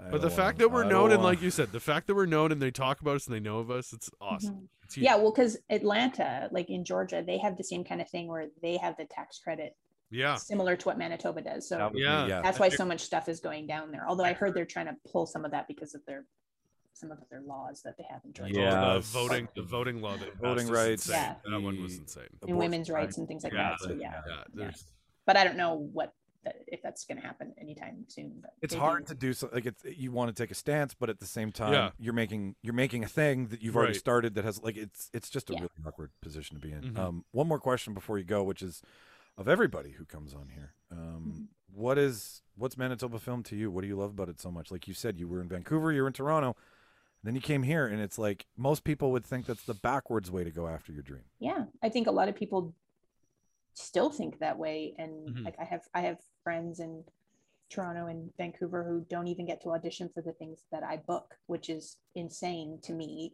Knowing how the system works out there, where it's like there's a hierarchy and your agent submits you and you put it on tape and you do all this, and it's like, and I still like we have basically two like major player casting directors here, and they they kind of feel most of the stuff, and then they work with the casting directors in LA and New York and all that kind of stuff. But for me, Manitoba Film is everything. It's I haven't had to have a Joe job, uh, pandemic notwithstanding, but a Joe job in years because it it's like I the the crew are great and they they care about you and they care about your family and you know about their family and there's it is it's like a it is a a big but small in comparison to other other markets family. And um, I'm really very, very thankful that I moved here and that, uh, you know, worked out for Aaron and I because we both lived in lots of places and we just wanted some semblance of family, but it's afforded me like we we can have a house, we can have a kid, we can hmm and still do what we love. And so it's I mean, I don't want to sell it on everybody and have a whole like tidal wave of actors move here and then flood the market and then like, get myself out of a job. But but it is, it's it's um like some of the best people I've ever met are all here. And it's just really amazing. I love it. Well, Lauren, thank you so much for spending a couple hours with us on a lovely Saturday afternoon. Thank you for having me. Oh, it's fucking pleasure. Absolute pleasure, Aaron. I mean, I'm just kidding. Uh, No problem, Bob. Jack, Thanks for having me. oh, shit. Is there anything that you have coming up that you can talk about? Because uh, we, we're not the show that wants to break the most impressive news. So if you can talk about it, great. If not, we understand. Um, just that, uh, yeah, June 25th, Ice Road comes out on Netflix. Um, I don't know any release dates of anything else.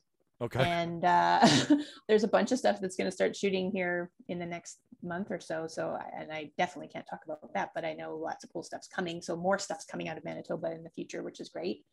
Um, yeah, you Well, can follow I- me on, on Instagram. It's me, Lauren Cochrane. Yeah, we'll put that in everything. Everything that we do, we'll have all of your, That's your it. stuff up on it. That's So, uh, well, again, thank you. I can't, I can't say it enough. You have a standing chair now here, a sitting chair cool. at- on the show. So, we would love to have you back anytime. And Okay. I'd love that. well, then that makes us just Yeah. we're we're fucking we're, we're moving on up, boys. Yeah. Hell yeah. Woo! Hell yeah. Uh, that's it, ladies and gentlemen. That is that is this week's Reel Debaters production for you. Yeah. Um, we have nothing. Well, we the only thing we can tell you about. Check out our YouTube channel. Uh, our YouTube channel is brand new. It's got a couple of videos there. They are called Real Quicks. What is a Real Quick? It's exactly what it is. It's a five minute take on a movie we've watched. We figured what better way to show you us than through how we talk. Uh, anybody can do one. So if you like listening to the show and you really want to step up and let us chop it up and embarrass you a little bit, uh, we'll take one from Lauren. We'll take one from Aaron. We'll take one from anybody. Freaking waiting for you, Charles, to Yes. send one over. That's right. I gotta send mine over. That's right. So you can find us at Reel Debaters on YouTube. Uh, Charles, where can they find your shit? Uh, you can find me on youtube.com slash cfbomb. Yes. Uh, or on Instagram, cfbomb as well. Pretty much just type in cfbomb on anything, and I think I'm the one that comes up. you are, yeah. Because yeah. every time I tag you, there's like it's just blank Yes. underneath. It's So only, it's working. only CF bomb. Martin, anything change out in Vancouver for you yet? For any? Comedy is coming back. Really? Soon. Yeah, stand up finally. Uh June it'll be a bunch of shows. I think um mid June to early July, you're gonna start seeing more shows. So I don't have anything like nothing's for sure solid yet, but within the next few weeks for sure you'll start seeing more. So I'll probably have stuff to plug yeah, next just few send, episodes. send me all the stuff and I'll put it up so that anybody yeah. in Vancouver can can see your show dates and shit. Uh, yeah. So uh, I think yeah, you, me, Lauren, Martin, Yeah. done. Awesome. Thanks That's fu- again, Lauren. That was great. Thank Good you. stuff. That So much fun. Ladies and Killed it. gentlemen, I have uh, been playing the part of Michael Petro. Charles, who have you been this week? I have been playing the role of Charles Fernandez. Perfect. Uh, Martin, who have you been this week? I have been playing the role of Jimmy Skinner the third. Wow. you just keep multiplying. Lauren, you can be whoever you want. So if you feel. Um, I'm Aaron Murky. Ah, well played. ah, I like that. I deserve that. Uh, find us on reeldebaters.ca, everybody. Uh, if you want to send us an email, it's reeldebaters at gmail.com. And to follow us on our, all of our social media, it is at Reel Debaters, and the spelling is R E E L for all of it. Uh, watch all the movies, kids. We are gone. Bye. That was ridiculous.